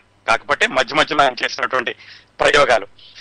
ఇంకా ఆయనకి వచ్చినటువంటి అవార్డులు ఇవి చెప్పుకోవాలంటే ఆ రోజుల్లో ఈ నంది అవార్డులు ఇలాంటివి ఎక్కువ ఉండే కాదు కదండి. కాకపోతే వందే మాతరం అన్న సినిమా బ్రహ్మాండంగా ఆడినప్పుడు మైసూరు సంస్థానంలోని మహారాజా గారు దాన్ని చూసి చాలా అభినందించారట. మరి ఆ అభినందనలో సహజంగానే సముద్రాల రాఘవాచార్య గారు కూడా దాంట్లో భాగం దక్కుతుంది. అట్లాగే నర్తనశాల, సముద్రాల రాఘవాచార్య గారు రాసిన నర్తనశాల సినిమా పంతొమ్మిది వందల అరవై మూడులో జకార్తాకి వెళ్ళింది. అది కూడా ఆయనకు దక్కినటువంటి పురస్కారంగా భావించవచ్చు. ఇదండి సముద్రాల రాఘవాచార్య గారు మిగతా సినిమా ప్రముఖులతో ఉన్నటువంటి కొన్ని సంబంధాలు, ఆయన చిత్రరంగంలో చేసిన మరికొన్ని ప్రయోగాలు. ఇంకొక పదిహేను నిమిషాల్లో మన కార్యక్రమం ముగుస్తుంది. ఒకసారి సముద్రాల రాఘవాచార్య గారు చిత్రాలు రాసినటువంటి మూడు దశాబ్దాల సినిమాలని విహంగ వీక్షణంలాగా చూద్దాం. నిజానికి ఒక్కొక్క సినిమా తీసుకుంటే ఒక్కొక్క సినిమా గురించి మనం గంట గంటన్నర సేపు మాట్లాడుకోవచ్చండి. అవకాశం ఉన్నప్పుడు తప్పనిసరిగా ఒక్కొక్క చిత్రం గురించి కూడా భవిష్యత్ కార్యక్రమాల్లో మాట్లాడుకుందాం. ప్రస్తుతానికి ఈ కార్యక్రమాన్ని ముగించబోయే ముందు ఈ మూడు దశాబ్దాల్లో సముద్రాల గారు రాసిన సినిమాలని ఒకసారి చూద్దాం. పంతొమ్మిది వందల ముప్పై ఏడులో కదా ఆయన చిత్రరంగ ప్రవేశం చేసింది. ఆ మూడు సంవత్సరాలు తీసుకుంటే పంతొమ్మిది వందల ముప్పై ఏడు నలభై ఆ మధ్యలో వచ్చిన హిట్ సినిమాలు ఏమిటి అని చెప్పమంటే గృహలక్ష్మి, వందే మాత్రం, సుమంగళి అన్ని కూడా సముద్రాల రాఘవాచార్య గారే. నలభై యాభై మధ్యలో కొన్ని విజయవంతమైన సినిమాలని, చరిత్ర సృష్టించిన సినిమా పేర్లు చెప్పండి అంటే దేవత, భక్తపోతన, స్వర్గసీమ, త్యాగయ్య, యోగి వేమన, బాలరాజు, రత్నమాల, లైలా మజ్ను, మన దేశం అన్ని సముద్రాల రాఘవాచార్య గారే. యాభై అరవై మధ్యలో వచ్చినటువంటి కొన్ని విప్లవాత్మకమైన చిత్రాలని, చరిత్ర సృష్టించిన సినిమాలని చెప్పండి అంటే చండీరాణి, దేవదాస్, విప్రనారాయణ, అనార్కలి, దొంగరాముడు, కన్యాశుల్కం, తెనాలి రామకృష్ణ, చరణదాసి, సువర్ణ సుందరి, భూ కైలాస్, దీపావళి అన్ని సముద్రాల రాఘవాచార్య గారు రాసినవే. పంతొమ్మిది వందల అరవై డెబ్బై మధ్యలో మళ్ళీ కొన్ని మంచి సినిమాల పేర్లు చెప్పండి అంటే బాటసారి, స్వర్ణమంజరి, నర్తనశాల, లవకుశ, బబ్రువాహన, అమరశిల్పి చెక్కన్న, పాండవ వనవాసం, వీరాభిమన్యు, శ్రీకృష్ణ పాండవీయం, శ్రీకృష్ణ తులాభారం, శ్రీకృష్ణావతారం, భక్త ప్రహ్లాద, రహస్యం ని సముద్రాల రాఘవాచార్య గారు రాసినయే. అంటే ఆయన మొత్తం అండి ముప్పై సంవత్సరాల్లో కేవలం ఎనభై ఎనభై ఐదు సినిమాలకు మాత్రమే పాటలు రాశారు. మొత్తం రాసిన పాటలు కూడా తొమ్మిది వందలు ఒక వెయ్యి మించవనుకుంటాను. కాకపోతే ఒక్కసారి వెనక్కి తిరిగి తెలుగు చలనచిత్ర చిత్రాన్ని పరిశీలిస్తే కనుక మంచి పాటలను ఎన్నుకోండి, ఆ సంవత్సరాల్లో ఆ ముప్పై సంవత్సరాల్లో మంచి పాటలు తీయాలంటే ఖచ్చితంగా సముద్రాల గారి పాటలు ఉండి తీరతాయి. సినిమాలు ఎన్నుకోండి అంటే సముద్రాల గారు రచన చేసినటువంటి చిత్రాలు లేకుండా తెలుగు సినిమా చిత్రాన్ని ఊహించలేము ఆ మూడు దశాబ్దాల్లోనూ. పంతొమ్మిది వందల యాభై ఐదు తర్వాత దేవులపల్లి కృష్ణ శాస్త్రి గారు, సి నారాయణ రెడ్డి గారు, దాశరథి గారు, ఆత్రేయ గారు, శ్రీశ్రీ గారు, మల్లాది గారు, పింగళి గారు వీళ్ళందరూ బిజీ అయిపోయాక సముద్రాల గారు ప్రముఖంగా పౌరాణిక చిత్రాలకే పరిమితం అయిపోయారు పంతొమ్మిది వందల అరవై తర్వాత. అంతకు ముందైతే అన్ని రకాల చిత్రాలనే రాశారు. ఎన్టీ రామారావు గారికి కూడా ఏ పౌరాణిక చిత్రం గురించి పరిశోధన చేసి దాన్ని ఫైనలైజ్ చేయాలన్నా సముద్రాల రాఘవాచార్య గారి యొక్క చర్చలు, ఆయన యొక్క సంప్రదింపులు లేకుండా పూర్తి చేసేవాళ్ళు కాదట ఎన్టీ రామారావు గారు. అలాగా అందరితోటి సత్సంబంధాలే కాకుండా కవిగా కూడా, పండితుడిగా కూడా గౌరవాలు అందుకున్న కవి సముద్రాల రాఘవాచార్య గారు. ఇప్పుడు సినిమా పేర్లు మాత్రమే చెప్పాం. ఒకసారి సినీ గీత ప్రేమికుల్ని వెనక్కి వెళ్ళి ఆ సినీ స్వర్ణ యుగంలో మంచి పాటలు చెప్పండి అంటే దాదాపుగా ఎక్కువ శాతం సముద్రాల రాఘవాచార్య గారి పాటలే అయి ఉంటాయండి. బాటసారి, ఇందుకోయి తోటమాలి, అలాగే జగమే మాయ, విప్రనారాయణలోదండి, క్షమించాలి బాటసారిలోది కాదు, విప్రనారాయణలో ఇందుకోయి తోటమాలి అది భానుమతి గారు పాడింది, అది సముద్రాల రాఘవాచార్య గారు రాసింది. ఇంకా దేవదాస్ పాటల గురించి అయితే చెప్పాల్సిన పని లేదు, జగమే మాయ, బ్రతుకే మాయ. ఇంకా అనార్కలిలో మదర మనోహర మదన మనోహర సుందర నారి మధుర ధరస్మిత నయన చకోరి మంద గమన జిత రాజమరాళి నాట్య మయూరి అనార్కలి అనార్కలి అది రాసింది సముద్రాల రాఘవాచార్య గారే. చిగురాకులలో చిలకమ్మ, దొంగరాముడు అది రాసింది సముద్రాల రాఘవాచార్య గారే. హాయి హాయిగా ఆమని సాగే సువర్ణ సుందరిలో పాట అది సముద్రాల రాఘవాచార్య గారే. అలాగే జననీ జననీ శివకామిని జయ శుభకారిని నర్తనశాలలోది అది రాసింది సముద్రాల రాఘవాచార్య గారి. ఇంతెందుకండి, తెలుగు వాళ్ళ వివాహం ఒక పాట లేకుండా జరగదు. ఇంతకుముందు మాట్లాడుకున్నాం ఎన్టీ రామారావు గారు గురించి చెప్పినప్పుడు, గుర్తుంది కదా? ఏమిటది? సీతారాముల కళ్యాణము చూతమరారండి. అది రాసింది మన సముద్రాల రాఘవాచార్య గారే. ఒకటి కాదండి, ఇలాంటి ఉదాహరణలు వందలాది ఇవ్వచ్చు. తొమ్మిది వందల పాటల్లో దాదాపుగా ఆయన రాసిన ఒక రెండు వందల యాభై మూడు వందల పాటలు చిరస్థాయిగా నిలిచిపోయే పాటలండి. సంగీత పరంగాను, అది సాహిత్య పరంగాను, అర్థం పరంగాను, అలాగే ఆయన చేసినటువంటి ప్రయోగాల పరంగాను కూడా పాటలన్నీ కూడా అజరామరంగా చిరంజీవులుగా మిగిలిపోతాయి. సముద్రాల రాఘవాచార్య గారు పంతొమ్మిది వందల అరవై రెండులో ఆయన షష్టి పూర్తి చేసుకున్నారు. ఎందుకంటే పంతొమ్మిది వందల రెండులో కదా ఆయన పుట్టింది, అరవై రెండులో ఆయన షష్టి పూర్తి కూడా అయ్యింది. పెద్ద పెద్ద వాళ్ళందరూ వచ్చారు. నాగయ్య గారు, బిఎన్ రెడ్డి గారు, కేవీ రెడ్డి గారు, ఘంటసాల గారు, భానుమతి గారు, వీళ్ళందరి సినీ జీవితాలు కూడా ఒకదానితో ఒకటి ముడిపడి ఉన్నాయండి. ముఖ్యంగా సముద్రాల గారు వీళ్ళందరితోటి కూడా కలిసి పనిచేశారు. పంతొమ్మిది వందల అరవై ఏడులో అంటే దాదాపుగా ఆయనకి అరవై ఐదు సంవత్సరాల వయసు ఉన్నప్పుడు ఈ ఉబ్బసం వ్యాధి, ఆస్తమా ఉండేదన్నమాట. అది బాగా తీవ్రం అయ్యింది. తీవ్రం అయ్యి ఊపిరితిత్తుల్లో ఆయనకు క్రమంగా క్షీణించడం మొదలైంది. ఆ రోజుల్లో కూడా, ఆ పరిస్థితిలో కూడా ఆయన భక్త పోతన అని కొత్త సినిమా ఒకటి వచ్చిందండి. ఆ భక్త పోతన సినిమాకి కూడా ఆయన ఒక సహాయం తీసుకుని ఆ భక్త పోతన సినిమాకి రాశారు. ఇది రెండో భక్త పోతన సినిమాకి కూడా ఆయనే రాశారు. చిట్ట చివరిగా ఆయన రచన చేసినటువంటి సినిమా పద్మనాభం గారు తీసిన శ్రీరామ కథ అనేటటువంటి చిత్రం. ఆ చిత్రానికి ఆయన రామాయణాన్ని అంతటినీ సంక్షిప్తం చేస్తూ ఒక పాట రాశారు. ఇంకొక విషయం కూడా గుర్తు చేసుకోవాలండి ఈ సందర్భంలో, రామాయణాన్ని సంక్షిప్తంగా వర్ణిస్తూ ఎక్కువ పాటలు రాసింది కూడా సముద్రాల రాఘవాచార్యులు గారే. దాదాపుగా పన్నెండో పదిహేనో సినిమాల్లో మొత్తం రామాయణాన్ని సంక్షిప్తీకరిస్తూ పాటలు రాశారండి. మళ్ళీ ఏ పాట కూడా ఒకదానికి ఒకదానికి సంబంధం ఉండదు. లవకుశలో వినుడు వినుడు రామాయణ గాథ రాసింది సముద్ర రాఘవాచార్య గారే. ఇప్పుడు ఆయన రాసిన చిట్ట చివరి పాట శ్రీరామకథలోది ఆయన రాసింది. అదే కాకుండా ఇంకా కొన్ని సినిమాల్లో కూడా రామాయణం అంతటినీ కూడా సంక్షిప్తీకరిస్తూ వివిధమైనటువంటి పద ప్రయోగాలతో, వివిధమైనటువంటి పాండితి ప్రయోగాలతోటి ఆయన పాటలు రాశారు. అది కూడా సముద్రాల రాఘవాచార్య ప్రత్యేకత. పంతొమ్మిది వందల అరవై ఎనిమిదిలో మార్చి పదిహేనో తారీఖట ఈ పాట రాశారు. రామకథ శ్రీరామ కథ అనే పాట రాసి వాళ్ళ అబ్బాయిని పిలిపించి దాంతో ఏవో చిన్న చిన్న మార్పులు చేర్పులు ఉంటే చేయించి, ఆ రోజు వాళ్ళ మనవరాలతోటి కాసేపు మాట్లాడి పైకి వెళ్ళి పడుకుంటున్నాను, ఆరోగ్యం సరిగా లేదని పైకి వెళ్ళి పడుకున్నారట. అంతే, ఇంకా మళ్ళా ఆ నిద్రలో నుంచి లేవలేదు ఆయన. పంతొమ్మిది వందల మార్చి పంతొమ్మిది వందల అరవై ఎనిమిది మార్చి పదహారున ఈ లోకాన్ని విడిచి వెళ్ళిపోయారు. ఆయన భౌతిక శరీరం ఈ లోకాన్ని విడిచి వెళ్ళింది, కానీ ఆయన వదిలి వెళ్ళినటువంటి సాహిత్యం, పాటలు, మాటలు, ఆయన రచన చేస్తున్నటువంటి చిత్రాలు, తెలుగు సినిమా అన్న మాట ఉన్నంత కాలం ఆయన పాట ఉంటుంది, మాట ఉంటుంది, ఆయన రాసిన సినిమాలు ఉంటాయండి. అవండి సముద్రాల రాఘవాచార్య గారి గురించినటువంటి జీవిత విశేషాలు.